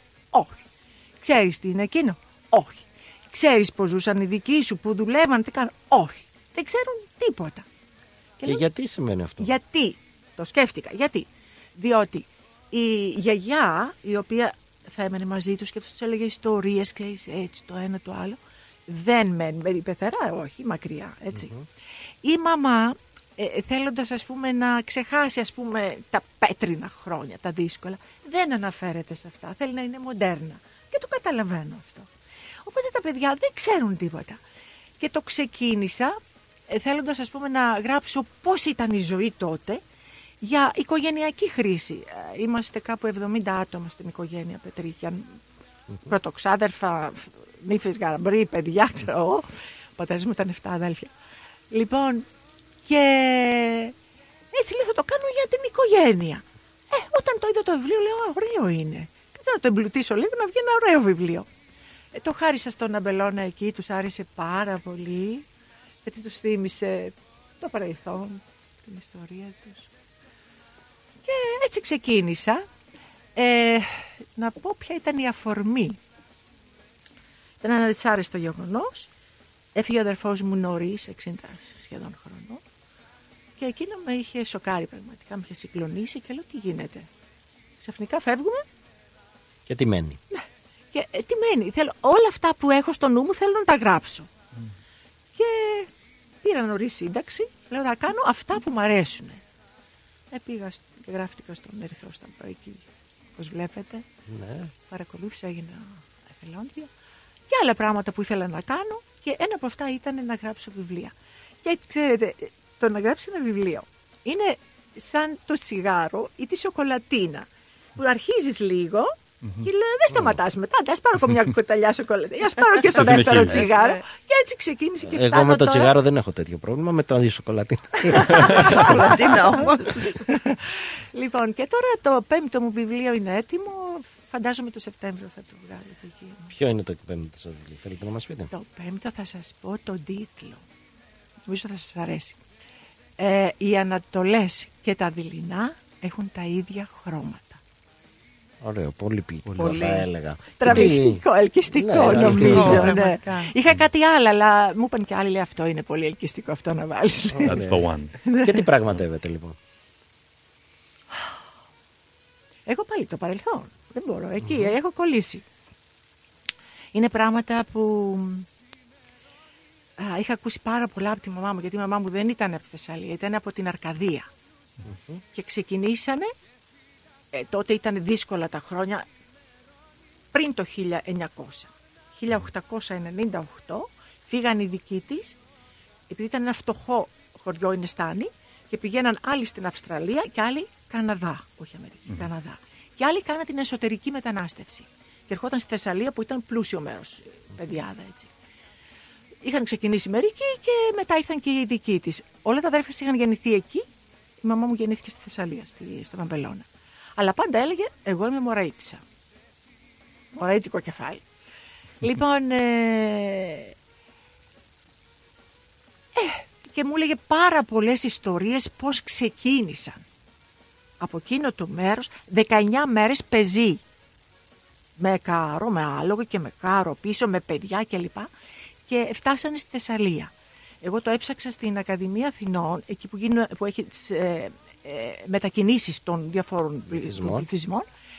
Ε, και είχε και την οικογένεια της μητέρας μου από την Εστάνη στο Καζακτάρ, το παλιό όνομα το τουρκικό, στο Αμπελώνα, ε, λέει κουβέλας άτομα 8. Δεν ήταν 8. 8 ήταν μόνο οι άντρες. Γυναικόπαιδα δεν μετρώνουσαν. Εντάξει, Καταλάβατε Τα παιδιά, τώρα. τα παιδιά μετράμε, δεν μετράμε τα κορίτσια. Όχι, ε, αυτό Ναι. είναι, αυτό είναι. Λοιπόν, ε, και είχα ακούσει πάρα πολλά από τη μητέρα μου πώς έγινε αυτό, πώς πήραν το σπίτι από Τούρκο. Να σας πω κάτι έτσι ε, που μου αρέσει πολύ. Πήγανε, λέει, φτάσανε και λέ- λέγανε οι γυναίκες, ε, κανένας Τούρκος θα έλεγε, κανένας μαύρος άραχνος Τούρκος θα βγει. και βλέπουν έναν Τούρκο πάνω σε άλογο, λέει, με πράσινα μάτια. Έναν ομορφάντρα και με έναν γυναίκες με ανοιχτό το στόμα. Λέει, τι είναι αυτός, λέει. Αυτόν έχουμε για εχθρό, λέει. Λοιπόν, Αυτό να τον έχουμε να το βάλουμε στο σπίτι. Του παντρέψουμε το παλικάρι. ναι, τέλος πάντων, ε, όλα αυτά που μου λέγει η μητέρα μου, δυσκολίες μετά για να εγκατασταθούν σε αυτόν τον τόπο. Ε, ήταν ο καιρός, υπήρχε φυματίωση αυτό το κακό της εποχής και πέθανε πολλοί και διάφορα άλλα πράγματα. Ε, όλα αυτά περιγράφω στο τελευταίο μου βιβλίο και νομίζω ότι λίγο με το παρελθόν τα έχω ακουμπήσει. Ωραία. Μετά Και θα δούμε. Είναι καλή κληρονομιά πάντως για τα παιδιά, τα εγγόνια. Ω, ναι, τις ναι, θα έρθουν ε, αργότερα. Νομίζω, νομίζω.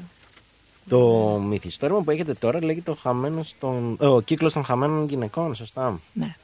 Εκεί από ό,τι έχω καταλάβει είναι μια πραγματική ιστορία; Ε, καταρχάς για τον τίτλο, ε, εσείς που ήρθατε τελευταία ε, εδώ, ε, θα θυμάστε το κύκλο των χαμένων ποιητών. Ναι, ναι, Το ναι. Α, Dead, μου το Dead έχουν- Spa- ε, Poet, Poet- Society. Poet Society. Society. Ε, λοιπόν, εγώ το παράφρασα λίγο και έβαλα ο κύκλος των χαμένων γυναικών. Ε, στηρίζεται σε μια αληθινή ιστορία, την οποία είχα ακούσει από μικρή και είπα με συγκλώνησε.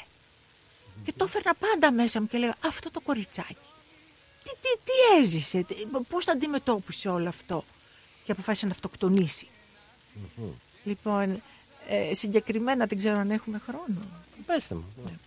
Ε, συγκεκριμένα ήμουν μικρή, 8-9 χρονών, και παίρνει ένας γέρος με ποδήλατο. Κάθε απόγευμα πέρναγε από μπροστά μας, πήγαινε σε μια χείρα εκεί, έπινε τον καφέ, πήγαινε στην αγορά, στα καφενεία. Η μητέρα μου μόλις τον έβλεπε. Κάτι μουρμούριζε έτσι, κάτι άσχημο. Ε, της λέω μια μέρα, γιατί, γιατί έχεις με αυτόν τον άνθρωπο; και μουρμουρίζει έτσι. Ε, μου λέει αυτός για χάρη του, λέει μια γειτονοπούλα, λέει 17 χρονών, λέει έπεσε στο πηγάδι. Εγώ έμεινα. Αυτό δεν, δεν ξανασυζητήσαμε ποτέ γι' αυτό. Ε, αυτό όμως το εγώ το κρατούσα μέσα μου και λέω θέλω να βγει έξω ε, η, η καρδιά αυτής της κοπέλας. Τι αισθάνθηκε, πώς έζησε. Βέβαια το έχω τυλίξει με διάφορα πράγματα που κανείς δεν κατάλαβε ποια είναι. Μα κανείς. Βέβαια υπάρχουν και άλλες, έχω και άλλους χαρακτήρες έτσι πιο αστείους, ε, πιο, για να το διανθίσω λίγο. Ε, και είναι αυτή η ιστορία. Είναι Πονεμένη μια- ιστορία. Όσοι το διαβάζουν μου λένε Αχ, έκλαψα πάρα πολύ. Να δεις εγώ λέω πόσο έκλαψα όταν το έγραφα. Είναι λοιπόν μια ιστορία έρωτα, χαμένου έρωτα ή Ακριβώς. κάτι Ναι, ναι, τέτοιο. ναι, ναι, ναι. Και βέβαια αυτό, και αυτοκτόνησε η κοπέλα. Είχε μείνει έγκυος, αυτός δεν την παντρεύτηκε και έπεσε στο πηγάδι. Ε, αυτό δεν γινόταν μόνο εκεί, ήταν συνηθισμένο. Και όχι μόνο στις, στα χωριά, αλλά και στις πόλεις. Πολλές φορές. Ε, ναι, πέφτανε στις γραμμές του τρένου, θα έχετε ακούσει, παίρνανε πολλά κινήνα για έρωτες που δεν ε, εμποδόθηκαν. Έτσι. Ή μάλλον για το στίγμα που προέ... προέκυψε Για από το- πολλά, για από την τους έρωτες αυτούς. οικογένεια, για, το, για πολλά βέβαια. Δεν είχε θέση στην κοινωνία η κοπέλα. Ναι, αυτό. Ω, οι α- ε, άνθρωποι λέει δεν έχουμε καθαρό κούτελο να βγούμε έξω. Γιατί λέγανε. ως γνωστόν τι θα πει ο κόσμος; Συγγενείς. Αυτό είναι ο κανόνας. η Και το συμπεριφορά εμπιστεύομαι. μας, η περι- συμπεριφορά μας, δυστυχώς αυτό έτσι και εμένα δεν μου άρεσε καθόλου και νομίζω ότι ακόμα έχω υπολείμματα. Είναι τι θα πει ο κόσμος; Ναι, Γιατί; έτσι μεγαλώσαμε σχεδόν Γιατί, όλοι ναι, μας. έτσι, ναι. Α, Και τελικά ο Γιατί; κόσμος δεν είπε τίποτα όταν έπρεπε. Ναι, α, Αυτό ακριβώς. Ναι, Ούτε αναμίχθηκε ναι. καν, ούτε τον ένοιαξε. ακριβώς. Δεν τον έννοια. Τέλος πάντων, λοιπόν, ευχαριστούμε πάρα πολύ για Εγώ τη σας ευχαριστώ. συνομιλία που είχαμε. Ναι. πολύ, πολύ ενδιαφέρουσα Αυτά και συνομιλία. άλλα Πολύ πολλά ωραίες. θα πείτε την Κυριακή να Την υποθέσω. Κυριακή στις 3 η ώρα στο Messaging. Lon- Lon- Lonsdale, Lonsdale. ναι, στο ελληνικό Ναι, κέντρο. ελληνικό κέντρο. Και θα χαρώ να σας δω. Θα προσπαθήσουμε να είμαστε εκεί. Ναι, ναι. Σας ευχαριστώ πάρα πολύ. Εμείς Χαρά μας. Είστε, ευχαριστούμε. είστε μια πολύ ωραία παρέα. Ευχαριστούμε. Θα ευχαριστείτε Να είστε πολύ. καλά. Γεια χαρά. γεια, Ευχαριστούμε γεια. πάρα Γεια πολύ. σας. Να είστε καλά. Καλή, καλή πρόοδο. Καλή δύναμη. Ευχαριστούμε. Ευχαριστούμε.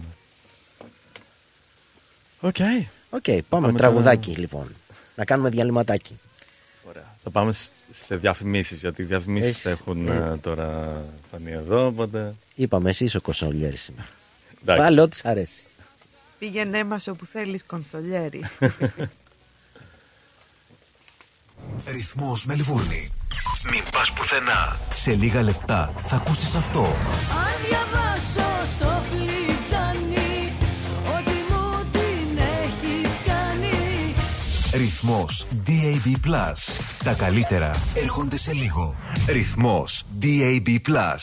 Τα πλούσια χρώματα της Ελλάδας. Η πλούσια ιστορία της. Ο φυσικός πλούτος της. Όλη η ελληνική έμπνευση αποτυπωμένη στα πιο stylish κοσμήματα. Γκρέτζιο. Η ελληνική μάρκα ρολογιών και κοσμημάτων Γκρέτζιο που ξεχωρίζει στην ελληνική αλλά και τη διεθνή αγορά ήρθε τώρα και στην Αυστραλία με σχέδια κοσμημάτων από χρυσό, ασίμι καθώς και ρολόγια εξαιρετικής κατασκευής από ανοξίδωτο ατσάλι. Οι συνδυασμοί που μπορείτε να πραγματοποιήσετε φορώντας τα κοσμήματα Γκρέτζιο θα σας συνοδεύσουν σε κάθε περίσταση, δημιουργώντας ένα μοναδικό στυλ που θα συναρπάσει. Γκρέτζιο. 51 Portman Street, Oakley. Τηλέφωνο 03 95 63 33 08. Instagram Γκρέτζιο Australia. Ανακαλύψτε φέτος τα πιο stylish γυναικεία κοσμήματα της σεζόν από την Γκρέτζιο. Η ώρα είναι 8. Η ώρα στην Ελλάδα είναι 11 το πρωί.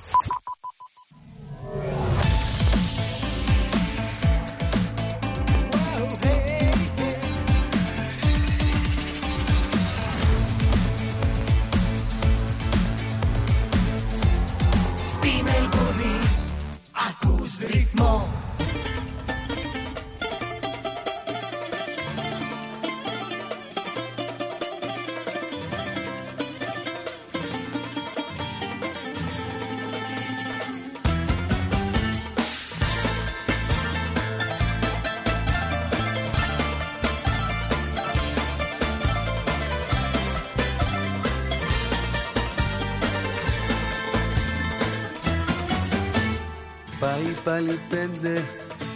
παρά πέντε Άργησες καρδιά μου Στην υγειά μου ξεσπάσα Πήγε πλέον έξι Ποιος να αντέξει Έχω γίνει χάλια Και μπουκάλια έσπασα. Ζηλεύω, ζηλεύω Εσένα που αγαπάω και λατρεύω. Ζηλεύω Μου λείπεις και τα σπάω και χορεύω. Ζηλεύω Γιατί ακόμα θέλω να αγαπώ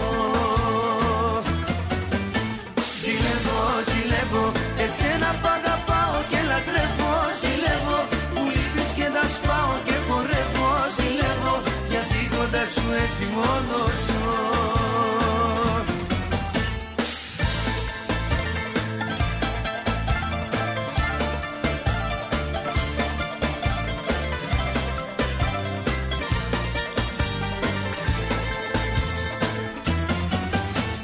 Έχει γίνει μέρα Φεύγω σφαίρα Φεύγω από το σπίτι Κι ας μου λείπει χαθήκα Πήρα τα κλειδιά μου Την καρδιά μου Είπα να ξεφύγω. Πριν να φύγω σταθήκα Ζηλεύω, ζηλεύω Εσένα που αγαπάω και λατρεύω. Ζηλεύω Μου λείπεις και τα σπάω και χορεύω Ζηλεύω Γιατί ακόμα θέλω να αγαπώ. Ζηλεύω, ζηλεύω Εσένα που αγαπάω και λατρεύω. Ζηλεύω Μου λείπεις και τα σπάω και χορεύω Ζηλεύω Γιατί κοντά σου έτσι μόνος ζω.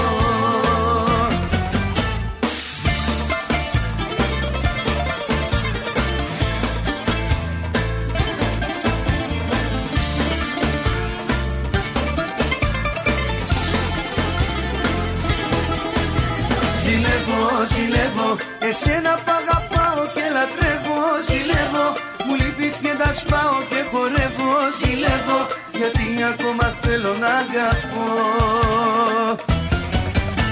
Ζηλεύω, ζηλεύω Εσένα που αγαπάω και λατρεύω. Ζηλεύω Μου λείπεις και τα σπάω και χορεύω. Ζηλεύω Γιατί ακόμα θέλω να αγαπώ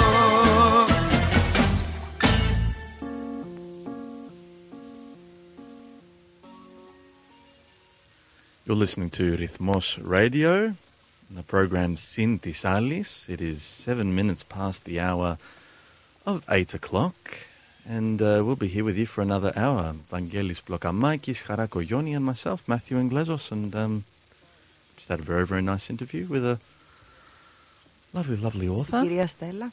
Κυρία Στέλλα. Ναι, νομίζω Πετρική, ήταν, ε, Τραγανίδα. Πολύ ενδιαφέρουσα νομίζω η συζήτηση και επικοδομητική θα έλεγα.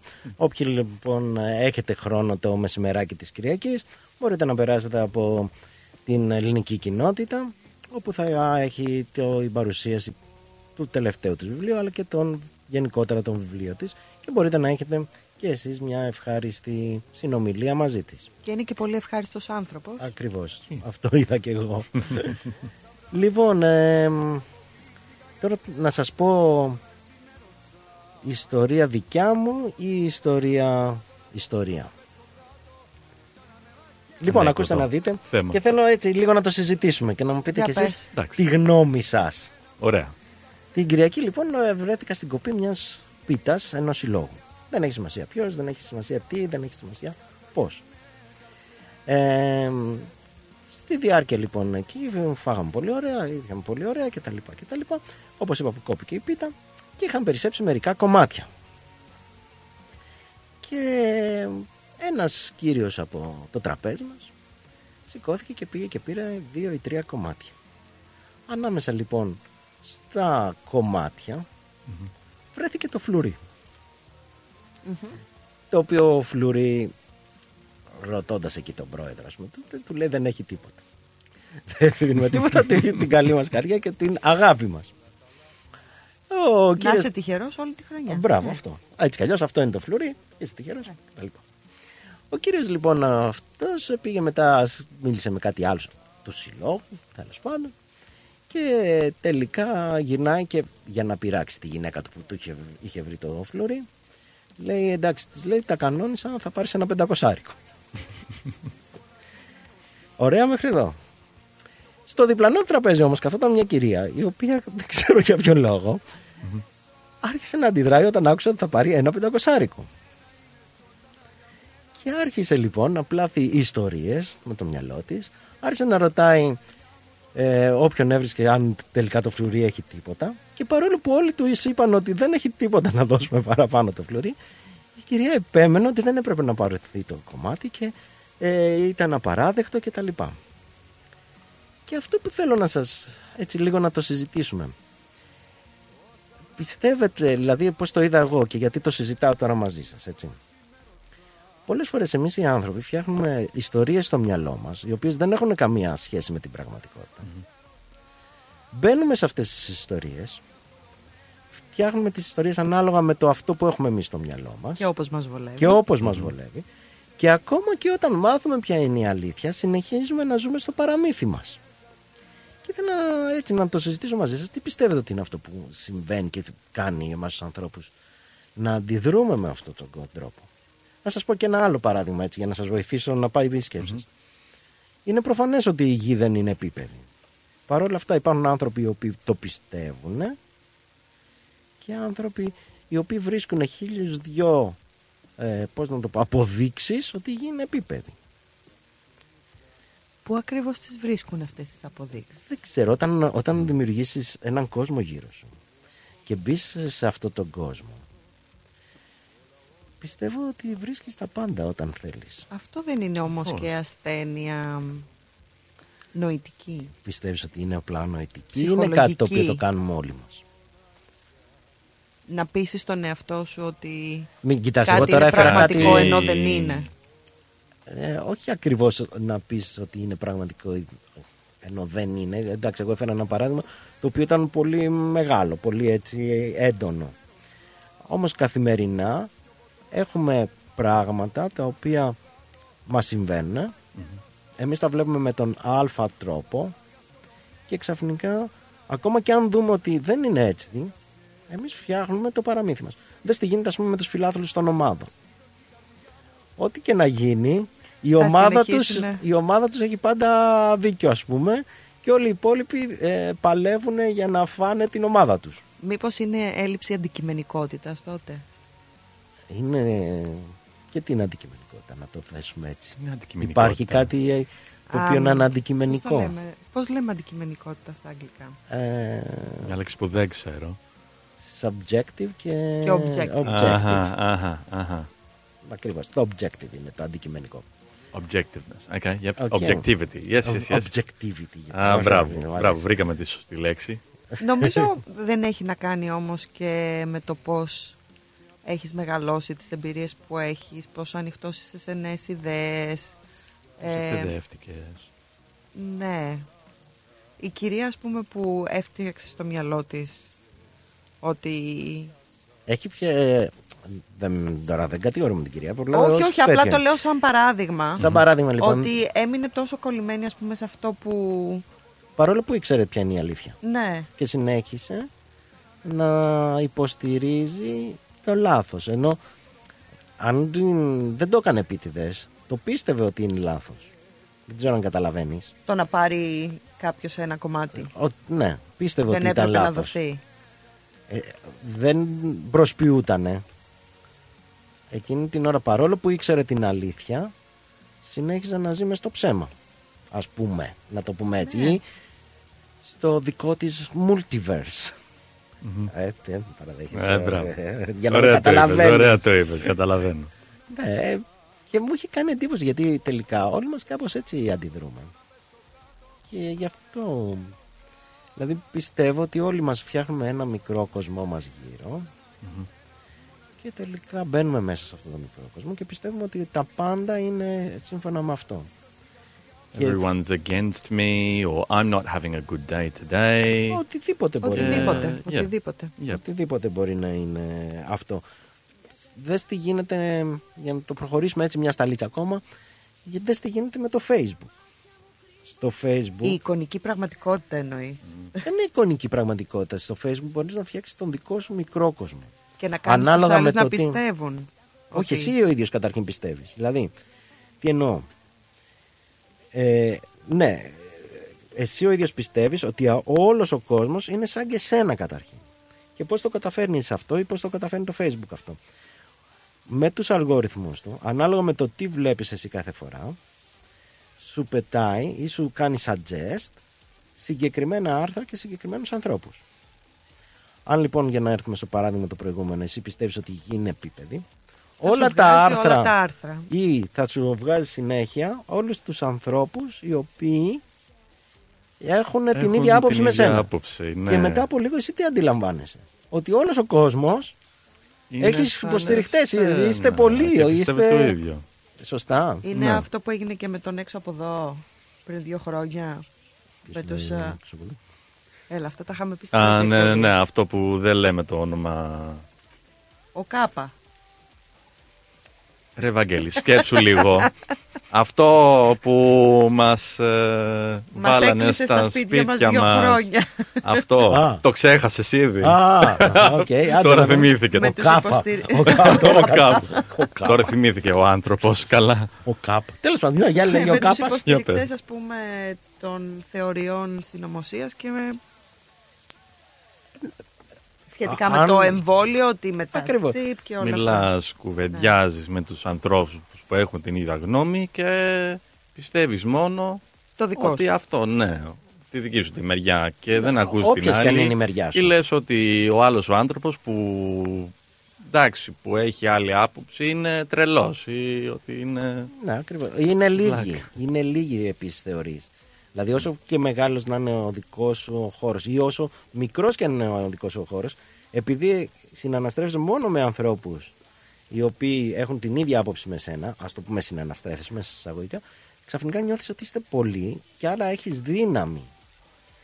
Και νιώθεις ότι είσαι έτοιμος να πάρεις τα ντουφέκια να πας να πολεμήσεις για το δίκιο σου. Συγγνώμη, Βαγγέλη, να σε διακόψω. Όταν μιλάς για έναν χώρο, μιλάς για έναν χώρο δι- ε, στο ίντερνετ ή μιλάς γενικά. Οτιδήποτε. Γιατί όταν ήμασταν στα σπίτια μας δεν είχαμε πολύ παρέα με γύρω μας. Ναι, είχαμε αλλά ο μόνο το χώρος Μιλάς σου τώρα ήταν σε- το για έναν Facebook. χώρο, ναι, ένα Τα digital. social, ας πούμε. Ναι, ένα digital Χώρος χώρο. είναι και αυτός, ένας χώρος με τον TikTok. οποίο Δεν ασχολείσαι. είναι MySpace, είναι Facebook, οπότε είναι άλλο χώρο.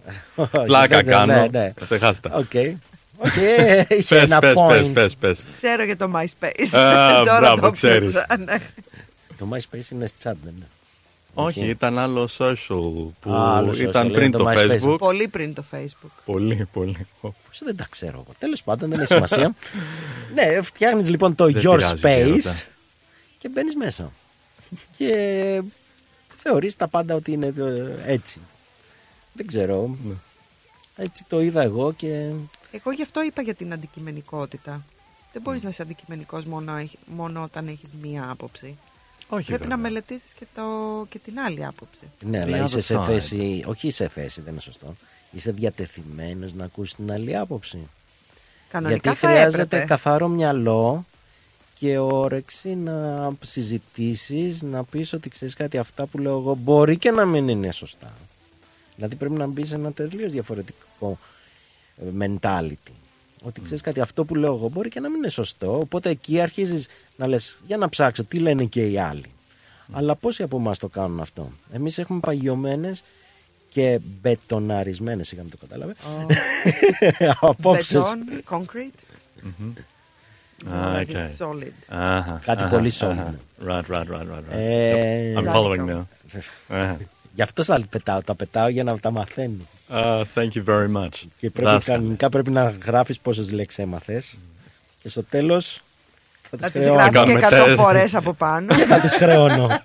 και αν δεν τις γράψεις θα πέσει και Ah, βέργα στο Right. χέρι. Η Μαργαρίτα, έτσι όπως την έλεγε ο δάσκαλος. right, ah, right. Μάλιστα. Ε, τέλ- ναι, ο, ο κόσμος πρέπει λοιπόν να έχει. Πρέπει να είσαι διατεθειμένος να πεις ότι η άποψη μου μπορεί να έχει κενά, μπορεί να θέλω να μάθω καινούρια πράγματα. Αλλά αυτό που βλέπω γύρω μου είναι ότι ο καθένας έχει μία συγκεκριμένη άποψη, την οποία είναι η άποψη που τον βολεύει. Συνήθως είναι η άποψη που τον μας βολεύει. Και πάνω σε αυτή την άποψη χτίζουμε. Ενώ θα έπρεπε να χτίζουμε και να δημιουργούνται οι απόψεις, οι χώροι του σπιτιού μας ας πούμε. Δεν θεωρείς όμως ότι το, τα τελευταία χρόνια ειδικά ο κόσμος δεν θέλει να ψάχνει. Και πάλι θα καταλήξω στην α, α, τεχνητή νοημοσύνη που συζητούσαμε την προηγούμενη εβδομάδα. Να τα πάρεις όλα έτοιμα. Ναι. Ότι ο κόσμος δεν θέλει να σκεφτεί. Ναι, αλλά ακόμα και η τεχνική νοημοσύνη, η τεχνητή νοημοσύνη, στην αρχή τώρα σε εμάς φαίνεται κάτι που δεν θες να προσπαθήσεις. Αργότερα όμως, για να λειτουργήσει η, η τεχνητή νοημοσύνη, θα πρέπει να έχεις άποψη που θα πρέπει να την δώσεις για να σου δώσει το αποτέλεσμα. Δεν ξέρω αν καταλαβαίνεις. Καταλαβαίνω. Input to get output. Μπράβο. Yeah. Πρέπει να έχεις λοιπόν και το δικό σου input. Να ξέρεις τι θα ρωτήσεις να το πω πιο σωστα Αυτό, αυτό ακριβώς όμως δεν πρέπει να μορφωθείς πάνω στο τι θα πρέπει να ρωτήσεις. Ε, εκεί είναι η και όλη να έχεις υπόθεση. και την κριτική σκέψη. Εμένα αυτή είναι η ένστασή μου με το συγκεκριμένο πρόγραμμα που συζητούσαμε την προηγούμενη εβδομάδα. Γιατί δίνοντας μία πρόταση, όπως ή μία λέξη και ζητώντας του να γράψει, όπως είπες για το περιβάλλον την, προηγου- την προηγούμενη εβδομάδα, σου γράφει ολόκληρη έκθεση 400 λέξεων. Ε, ό,τι θες σου Η γράφει. δικιά σου η γνώμη λοιπόν που είναι; Ε, εντάξει, αυτό Και η μπορείς... κριτική σκέψη και η αντικειμενικότητα και το να διαβάσεις. Κοίταξε, όλα είναι εργαλεία. Ένα μαχαίρι είναι ένα καλό εργαλείο όταν θες παραδείγματος χάρη να κόψεις Αν δεν έχεις ένα- μαχαίρι δεν κόβει, δεν τρως πεπόνι. Μπράβο. είναι όμως ένα κακό εργαλείο όταν το παίρνεις και σκοτώνεις κάποιον. Άρα λοιπόν κάθε εργαλείο που προκύπτει στη ζωή μας έχει τα θετικά του, έχει και τα αρνητικά του. Έχει έναν καλό τρόπο για να το χρησιμοποιήσεις και έναν κακό τρόπο για να το With χρησιμοποιήσεις. great power comes great responsibility. Ύστερα από αυτό βάλε τραγούδι. Τελείωσε. Τελείωσε. Τα είπε όλα. Πάμε σε τραγουδάκι. Και θα ξανάρθουμε να πούμε κι άλλα. Of course.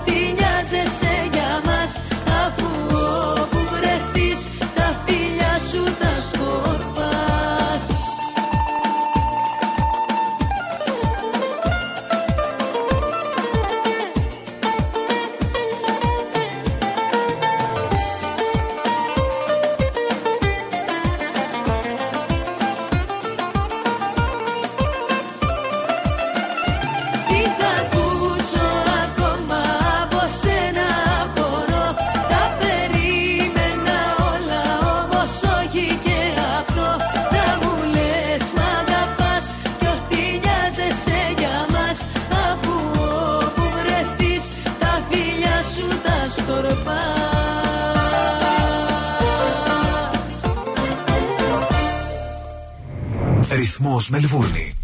Μην πας πουθενά. Σε λίγα λεπτά θα ακούσεις αυτό. Και σαν το ποτό μου Δες το μυστικό μου Ρυθμός DAB+. Τα καλύτερα έρχονται σε λίγο. Ρε φίλε, τι τυρί είναι αυτό που ψήνεις και μας έχει σπάσει τη μύτη; Είναι το ταλαγάνι Ήπειρος, το ελληνικό παραδοσιακό τυρί χάρας από 100% εγωπρόβιο γάλα και φρέσκο δυόσμο. Δοκίμασε.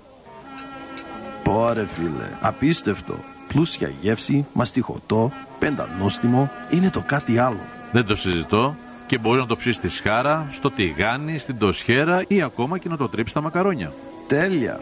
Ταλαγάνι Ήπειρος. Ζητήστε το στα τέλη της γειτονιάς σας. Δοκιμάστε το τώρα. Eperos Telegani is a traditional Greek cheese that can be served in a variety of ways. Made from sheep and goat's milk, with a hint of fresh mint, Telegani retains its full flavour and rich aromas, however you choose to enjoy it, be it pan-fried, grilled, or grated over your favourite pasta dish. Find Eperos Telegani in your local deli today.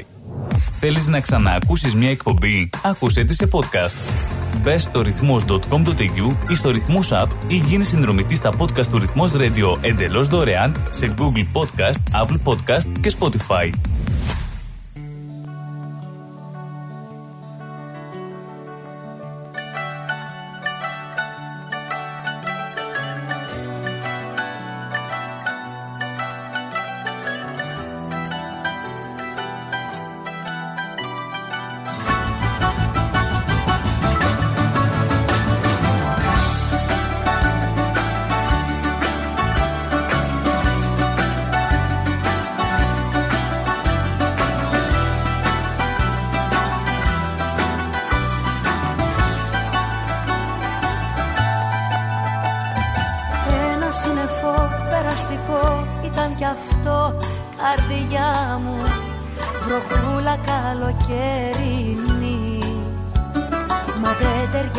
Στην ιδιοσυγκρασία τη δικιά μου Στοιχήματα να χάνω στο χόπι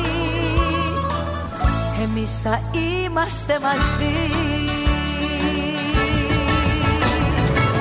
Κανένας μωρό μου δεν μπαίνει ανάμεσά μας. Σκοτώνω σου λέω για χάρη του έρωτά μας. Κανένας στον κόσμο τους δυο δεν μας χωρίζει Κανένας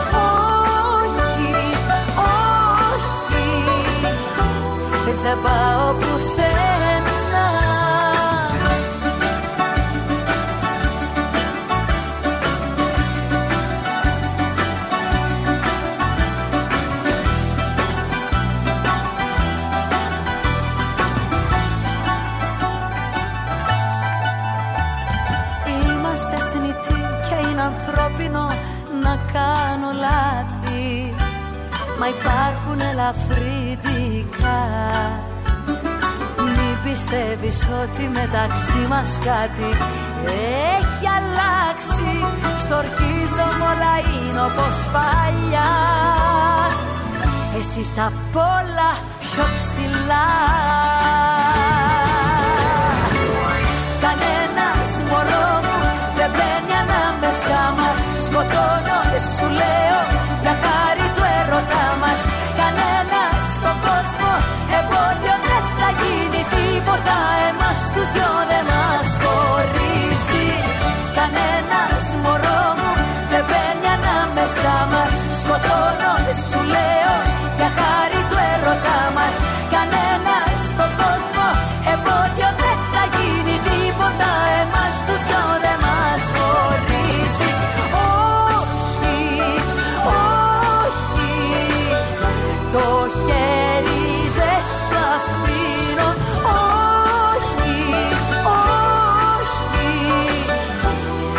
Δεν πάω πουθενά.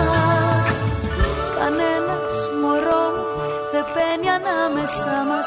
Σκοτώνω, σου λέω, για χάρη του ερωτά μας.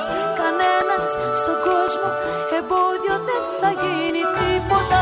Εμάς τους δυο δεν μας χωρίζει. Κανένας μωρός μου δεν μπαίνει ανάμεσά μας. Σκοτώνω,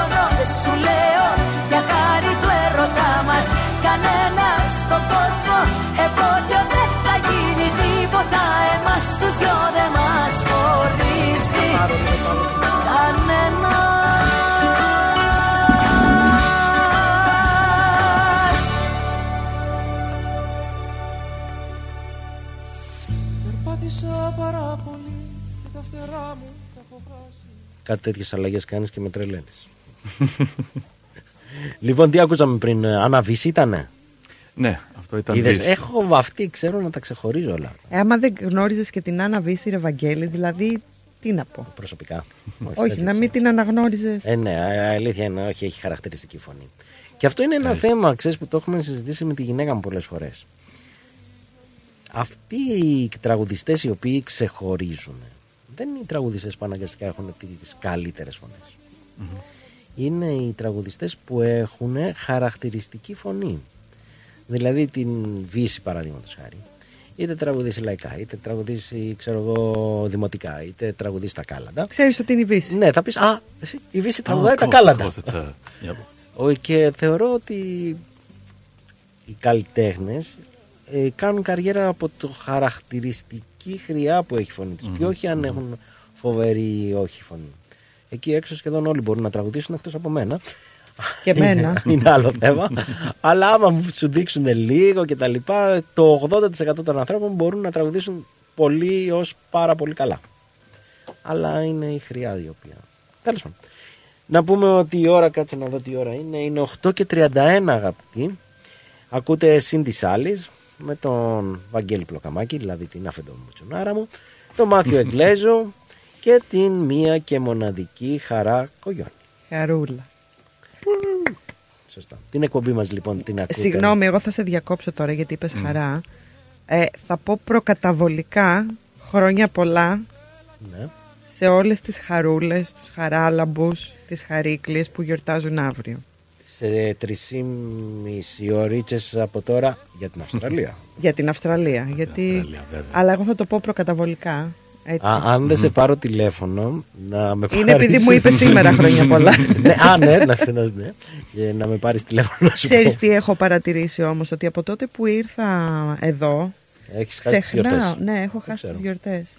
Και ξεχνάω πάρα πολλούς. Ναι, ξέρεις γιατί πιστεύω ότι συμβαίνει, γιατί κάποιος θα θυμόταν στην Ελλάδα. Θα άκουγες κάποιον που «Α, γιορτάζει ο Μπάμπης». Μμ. Ξέρω εγώ. Εδώ, Α, ρε, όμως. εσύ γιορτάζει ο Μπάμπης, να πάρω τον Μπάμπη τηλέφωνο. Ενώ εδώ δεν υπάρχει κανένας να σου πει «Α, γιορτάζει ο Μπάμπης». Ή να ακούσεις ε, χρόνια πολλά Μπάμπη. Εκεί είναι το πρόβλημα, κατάλαβες. Οπότε, αν δεν κοιτάς τις ημερομηνίες και δεν συνειδητοποιείς ότι Ξεχνάς. την τάδε ημερομηνία είναι, Και το άλλο θέμα είναι ότι άμα ανοίξεις το facebook θα, βλέπ, θα δεις ένα, δύο, τρία ποστάκια από Έλληνες από εδώ.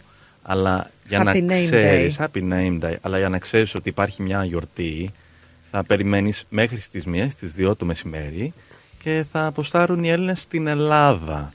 Οπότε Και θυμάσαι. θα πούνε- ναι, αυτό είναι. και έστω και αυτό κάτι είναι. Κάτι γίνεται. Αλλά κάτι αυτό είναι κάτι διαφορετικό. Αλλά αυτό Είναι συμβαίνει άλλη στις εμπειρία για μεγάλες. εμάς που είναι εδώ. Αυτό συμβαίνει στις μεγάλες γιορτές. Μμμ. Μην περιμένεις ότι θα βάλει κανένας χρόνια πολλά Καμιά μάθιου μικρή. και... Αυτό δεν γίνεται. Καταλαβες. Εγώ πάντα. θε- Ε, η, η μητέρα μου έχει το όνομα Ερασμία. Α, καλά. Και πάντα, πάντοτε δεν ήξερε πότε είναι η γιορτή της. Και νομίζω ότι είναι 1η Οκτωβρίου. Και είπα ένα χρόνο, «Α, χρόνια πολλά μάνα. Μου λέει, Ποιος γιορτάζει, λέω εσύ. Μου λέει, δεν ήξερα. Ναι. Ότι αυτό δεν είναι ένα μεγάλο όνομα. Ναι, ακριβώς. Προφανώς. Και 1η Οκτωβρίου πρέπει να είναι. Τι είναι, Παναγία πάντων. Κάποια Νομ- είναι μήπως, πολλές ε, από αυτέ που ναι, έχουν ναι, βάλει σωστά. όλες τις περίεργα ονόματα. All- όλα σε ένα καλά. Μπράβο. Ωραία το πράγμα. Μπράβο. Λοιπόν, σήμερα όμως είναι 9, μια και το πιάσαμε έτσι. Σήμερα είναι 9 Φεβρουαρίου και μ, είναι η Παγκόσμια ημέρα της ελληνικής γλώσσας. Βέβαια, παγκόσμια Κάτι που δεν ημέρα- ήξερα. Ναι, τώρα βέβαια αυτό το παγκόσμια το ψάχνω. Μμμ. Πόσο, παγκόσμιο, πόσο παγκόσμιο είναι Ναι, όμως. γιατί ουσιαστικά Αυτό. το έχουμε, έχει γίνει με απόφαση της Ελληνικής Βουλής, υπάρχει το προεδρικό διάταγμα που το ορίζει, Μμμ. αλλά αυτό το, το ότι το ονομάσαμε βέβαια εμείς οι Έλληνες παγκόσμια, καλά κάναμε, αλλά δεν είμαι σίγουρος ότι το γιορτάζει κανένας άλλος. Παγκοσμίως. Ε, να πούμε λοιπόν και χρόνια πολλά στη γλώσσα μας που είναι βασικός πυλώνας ενός έθνους. Έτσι δεν είναι. Σε ξεχωρίζει γιατί Η- κάνει τον τρόπο που σκέφτεσαι η γλώσσα. Η Αυστραλία έχει ως τιμητική, τιμητική μήνα τιμής της ελληνικής Μμμ. γλώσσας το Μάρτιο. Όχι, αυτό είναι κάτι που το κάνουν η ελληνική κοινότητα, όχι η Αυστραλία. Μμ. Είναι μια πρωτοβουλία Νομίζω της ότι ο ελληνικής Άντριος Αστασία είχε που βγει έκανε σε η κάποια κοινότητα. φάση Μπορεί και να ότι- υποστηρίζεται και από, από ότι τώρα άμα τα λέμε λάθος ας μας πάρει κάποιος να μας τα πει καλύτερα αλλά από ό,τι ξέρω είναι πρωτοβουλία της ελληνικής κοινότητας και ενδεχομένως και η Αυστραλιανή κυβέρνηση ή η πολιτιακή εδώ κυβέρνηση της Βικτόριας μπορεί να το υποστηρίζει. Το ενδιαφέρον αν θέλετε να σας πω έτσι λίγο κουτσομπολίστικα πράγματα γιατί πες, εμένα μου πες, αρέσουν τα πες, πες. κουτσομπολίστικα Ναι, ναι. και μου αρέσει τα πράγματα που βρίσκονται πολλές φορές πίσω από κάποιους ανθρώπους. Ο λόγος που σήμερα γιορτάζουμε αποφάσισε η Ελληνική Βουλή να γιορτάζουμε σαν σήμερα την ε, ελληνική γλώσσα, να είναι παγκόσμια ημέρα ελληνικής γλώσσας είναι ότι σαν σήμερα πέθανε ο εθνικός μας ποιητής ο Διονύσιος Σολομός. Ε, Γι' καλό. αυτό είπα, γι' αυτό. Ε, γι' αυτό, γι' Πολύ αυτό. ήσυχα το είπα. Βέβαια. Συνέχισε. Ναι, γι' αυτό. Ε, μ, ο οποίος ε, τώρα έχει και λίγο... ε, Ποιο είναι το κουτσομπολίστικο. Καταρχήν να πούμε ότι ο, ο Διονύσιος Σολομός δεν ήξερε καλά ελληνικά. Είχε σπουδάσει στην Ιταλία, μιλούσε κυρίως Ιταλικά.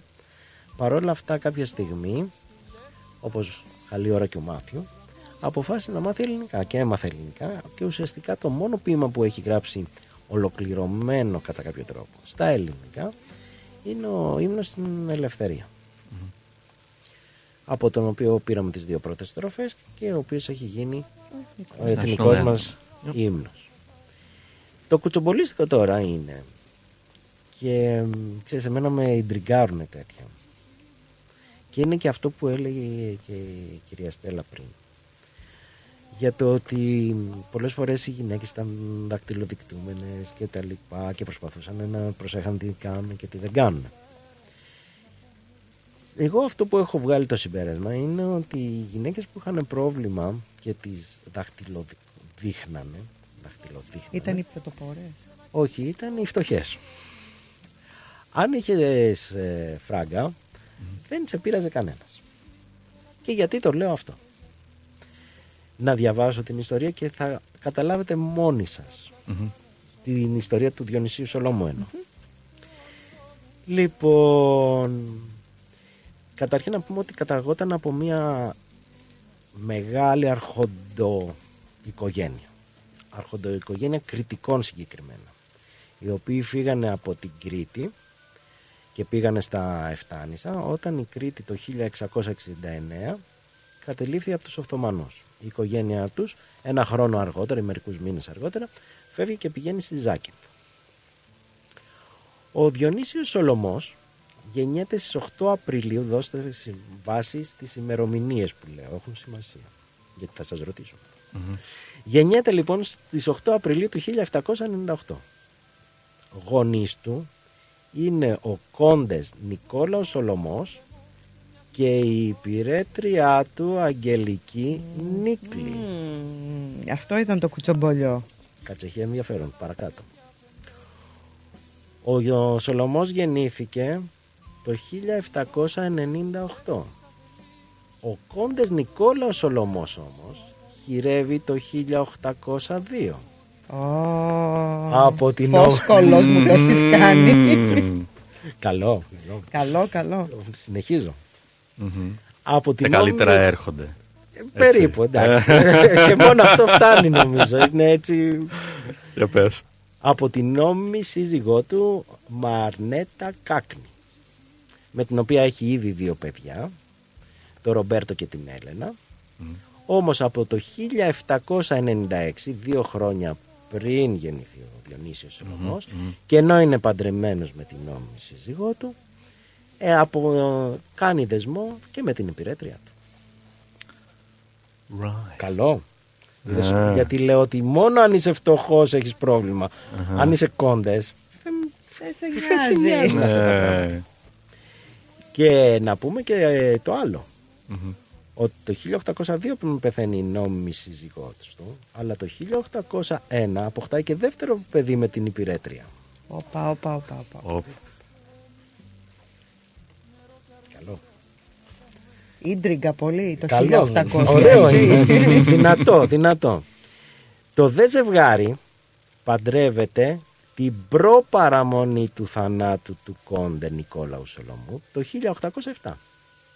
Προκειμένου... Τον έφαγε; Ε, δεν ξέρω που μπορεί και από τα απογερατεία. Αλλά γιατί τον παντρεύτηκε προπαραμονή; Έλαντε. Για να αποκτήσουν τα παιδιά δικαιώματα νόμιμων τέκνων. Ωραίο. Και μετά πέθανε. Και μετά μας άφησε χρόνους. Η μητέρα όμως του σολομου δεν χάνει την ευκαιρία και δεν αφήνει τις μέρες να περνάνε. Έτσι τον Αύγουστο του ιδίου έτους παντρεύεται ξανά. Και συγκεκριμένα το Μανώλη Λεονταράκι αν έχει κάποια σημασία. Και έρχομαι εδώ και λέω τώρα αν αυτά συνέβαιναν Σόδομα κι εγώ μόνο. τις μέρες μας. Τι, τι θα λέγαμε; Τι θα λέγαμε, όχι πέστε μου. Τώρα σοβαρά μιλάω. Αντιθέτως, είναι αυτό που λέμε. Άμα έχεις φράγκα, δεν σε νοιάζει τίποτα. Προχωράς ακάθεκτος. Βάλε τραγουδάκι. Εσύ που δεν πατάς στη γη Κάν την ψυχή μου να πετάξει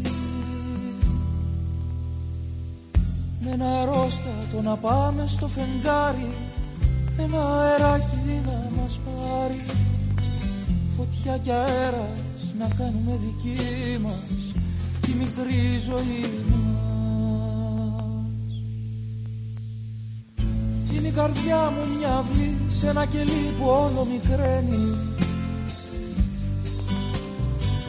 Μα εσύ Εσύ που έχεις το κλειδί Έλα και πες μου το γιατί. Σε κάποια θάλασσα από ήλιο στη ζεσταίνει Το όνειρό μου ξαποσταίνει Νερό και αρμύρα να κάνουμε δική μας Τη μικρή ζωή. μας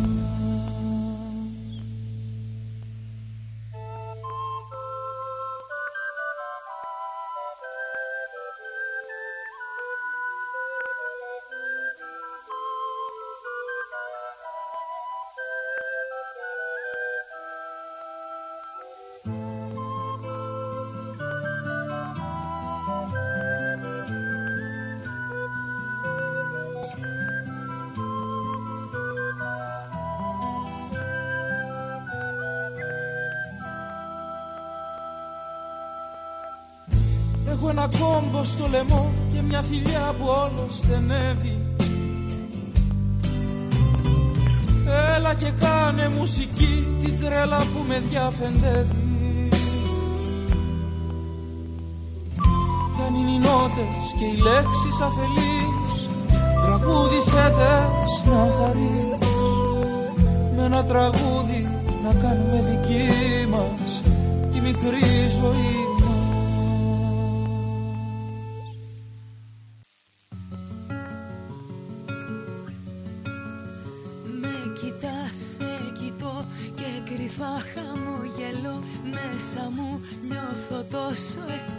ευτυχισμένη Με κερνάς στο φιλί που λαχτάρισα πολύ Σαν κρασί την καρδούλα μου γλυκαίνει Με ρωτάς να σου πω αν αλήθεια σ' αγαπώ Με ρωτάς τι σημαίνεις για εμένα. Με ρωτάς να σου πω πως θα ήμουνα εγώ Στη ζωή αν δεν γνώριζα εσένα. Φαντάσου απλά το ράδιο χωρίς τραγουδιά. Φαντάσου απλά την άνοιξη χωρίς λουλουδιά. Φαντάσου απλά σταθμούς χωρίς να υπάρχουν τρένα. Έτσι θα ήμουνα χωρίς εσένα. Φαντάσου απλά μια καραμέλα δίχως γλυκά. Φαντάσου απλά ένα καφέ γεμάτο πίκρα. Κι ίσως μετά να καταλάβεις πως το θέμα είναι να έχω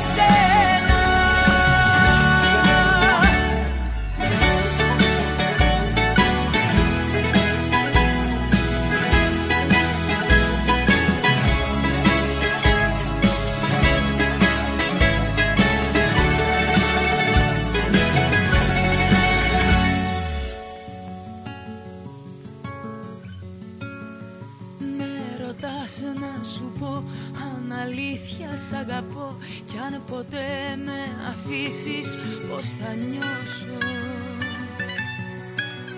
Με ρωτάς να σου πω τόσα πράγματα κι εγώ Προσπαθώ μια ιδέα να σου δώσω. Φαντάσου απλά το ράδιο χωρίς τραγουδιά. Φαντάσου απλά την άνοιξη χωρίς λουλουδιά Φαντάσου απλά σταθμούς χωρίς να υπάρχουν τρένα. Έτσι θα ήμουνα χωρίς εσένα. Φαντάσου απλά μια καραμέλα δίχως γλυκά. Φαντάσου απλά ένα καφέ γεμάτο πίκρα Κι ίσως μετά να καταλάβεις πως το θέμα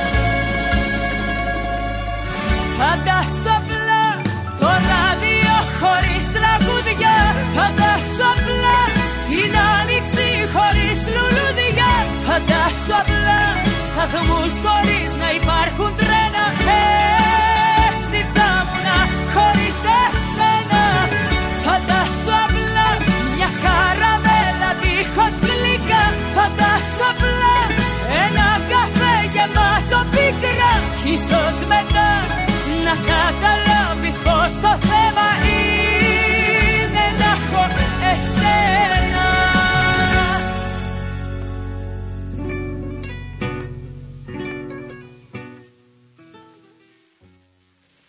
Μ' αρέσει τα τραγουδάκια έτσι που βάζει χαλάκι περισσότερο. Βανδύ, ακούσαμε; Ναι. Άλλη χαρακτηριστική. Βανδύ.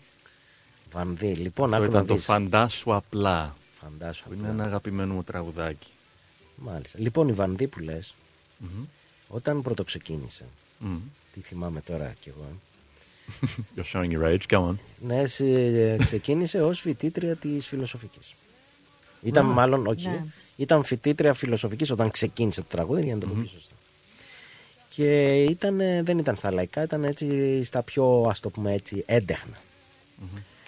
Και ε, εγώ ήμουνα στο πανεπιστήμιο τότε και τη γνώρισα πώς για τις εκλογές την έφερε η ΔΑΠ, η ΔΑΠ είναι της Νέας Δημοκρατίας η φοιτητική Αχα, αχα, παράταξη, αχα. να τραγουδήσει στο Πολυτεχνείο. Και έτσι γνώρισα, η οποία βέβαια δεν είχε καμία σχέση τότε.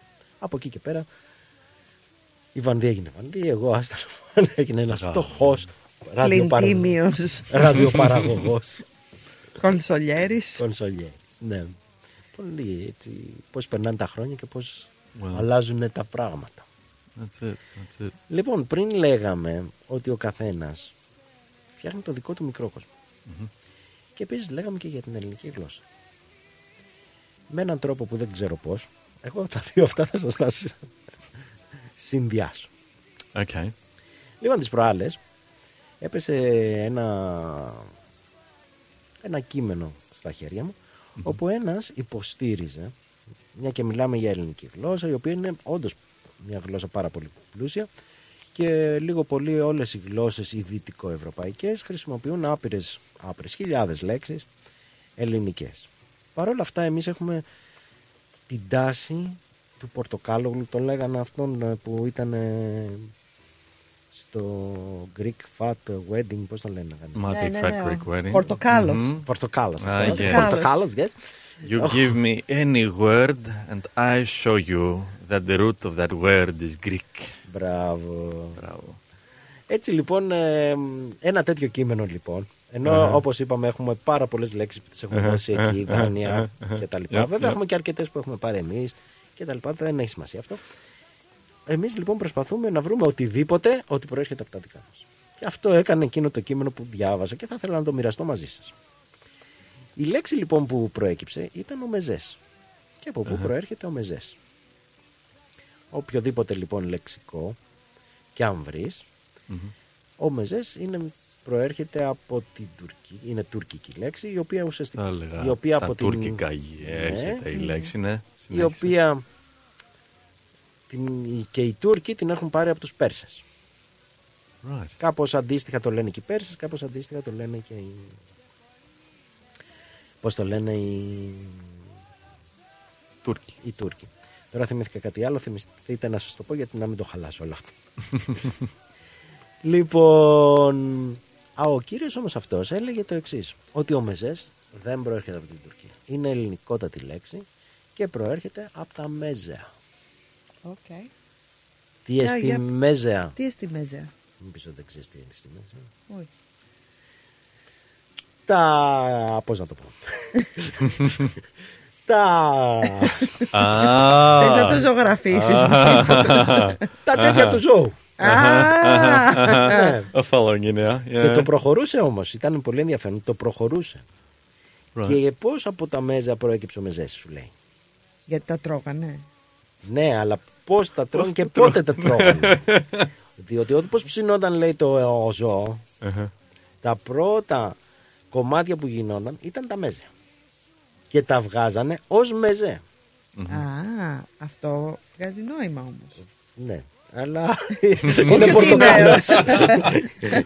αλλά είναι πορτοκάλος. Είναι Α, ωραίος είναι όμως. πορτοκάλος. Right, right, of course. Είναι όμως ωραία ιστορία, γι' αυτό είπα να την It is. μοιραστώ μαζί σας. Είναι Right. πορτοκάλος. ναι, ναι. Wonderful, wonderful. Ε, Ναι, δεν, δεν προέκυψε από... Is it better than kimono comes from himona? Μπράβο, μπράβο, κάπως έτσι. Είναι πορτοκάλος καθαρά. Right, right. Τώρα, να σας πω και αυτό που μου συνέβη, πραγματική ιστορία που μου συνέβη Αχα. Και μου ήρθε όταν είπα το.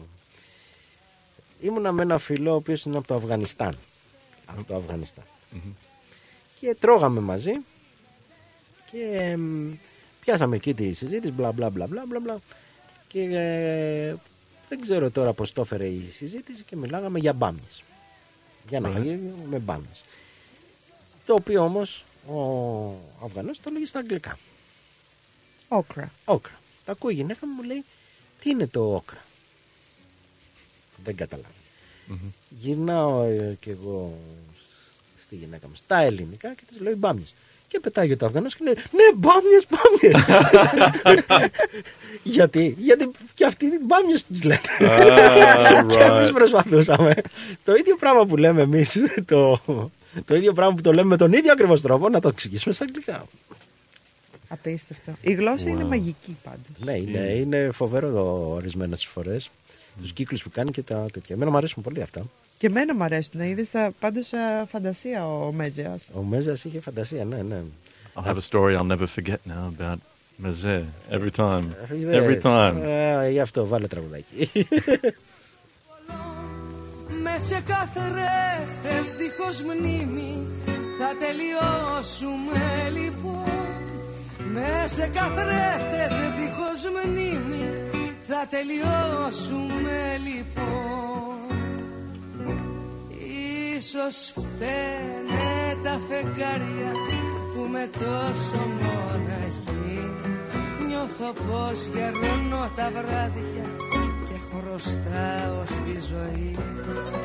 Ίσως φταίνε τα φεγγάρια και πολλοί με λένε τρελή Που όλο ψάχνω στα σκοτάδια μήπως κάτι και συμβεί. Ίσως φταίνε τα φεγγάρια Ίσως πάλι φταίς κι εσύ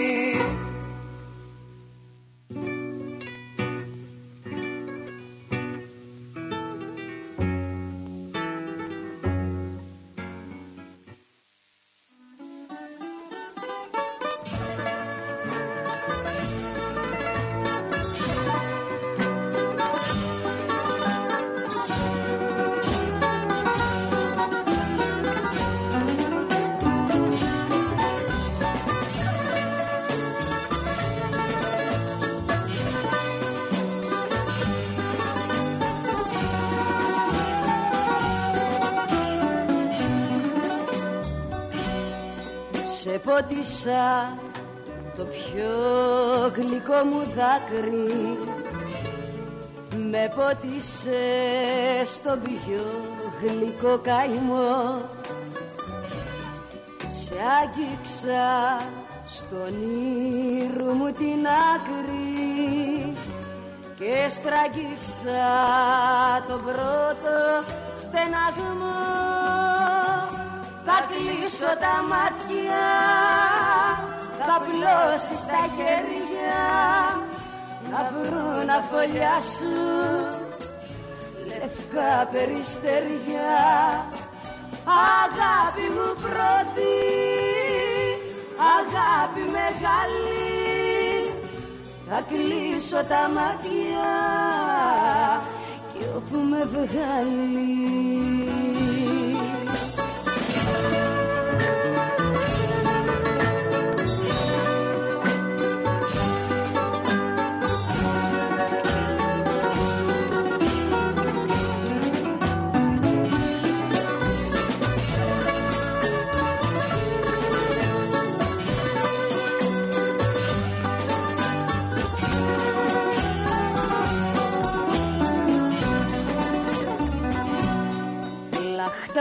Λαχταρίσα ζωή απ' τη ζωή σου.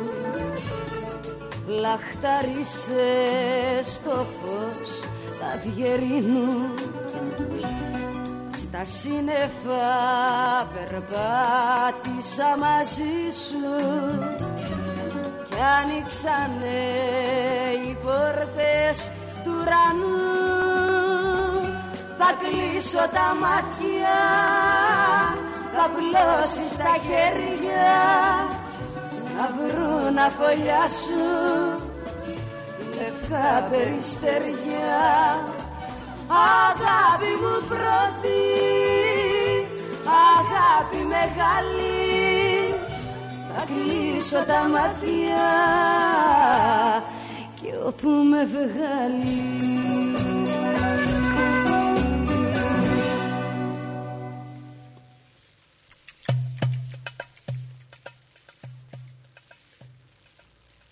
κάπως έτσι... Κάπως Φτάσαμε έτσι. στο Φτάσαμε τέλος. στο τέλος. Ε, το τραγουδάκι αφιερωμένο στη μαμά, ε. Της αρέσει σχολιού. Της αρέσει με σχολείου. Α, και Της εμένα. αρέσουν τα παλιά. Της αρέσει και η γλυκερία που βλέπω ότι θα παίξει μετά. Θα κάνουμε μια καλή παρέα εγώ Έτσι, και η έτσι. μητέρα σου. Yeah. Θα σε αγαπήσει και θα θε- σε θέλεις ένα κονσολιέρι η μητέρα της χαράς. Γιατί όποτε βάζω Και εγώ σένα μουσική. σ' αγαπάει, Βαγγέλη. Ναι, καλά, αλλά τώρα ξέρω. Θα μ' άφηνε στο σεισμό, θα μ' άφηνε μέσα, αλλά εκεί. Άστο εκεί Όχι, πέρα. φώναζε, Άστο να εκεί βγεις μέσα. έξω. Μπα σε μένα δεν θα φωνάζει. Θα, βάλει, θα μεγαλώσει και θα βάζει τραγούδια που δεν μου αρέσουν, τα λέει. Λοιπόν, με αυτά και με αυτά, άλλο ένα συν της άλλης έφτασε στο τέλος του. Ελπίζω να περάσετε καλά. Ε, Εμείς το διασκεδάσαμε αρκετά και μαζί σας θα είμαστε την επόμενη Πέμπτη στις 7 η ώρα ακριβώς με άλλες συνεντεύξεις, άλλα θεματάκια και με μουσική ευχάριστη και ε, καλή από τον Μάθιου μάλλον πάλι. Λοιπόν, από μένα το Βαγγέλη Πουλοκαμάκη, καλή σας νύχτα. Και από μένα, Χαρακογιόνη. Καλή νύχτα σας και χρόνια μας πολλά για αύριο. Χρόνια σας πολλά για αύριο. Με υγεία. Να μην το ξεχάσω Με ήδη. υγεία, με υγεία. Πρέπει να το σημειώσω. Ναι. Wonderful and good evening from uh, from myself. Have a wonderful, wonderful rest of your Thursday, and we'll be back here next Thursday.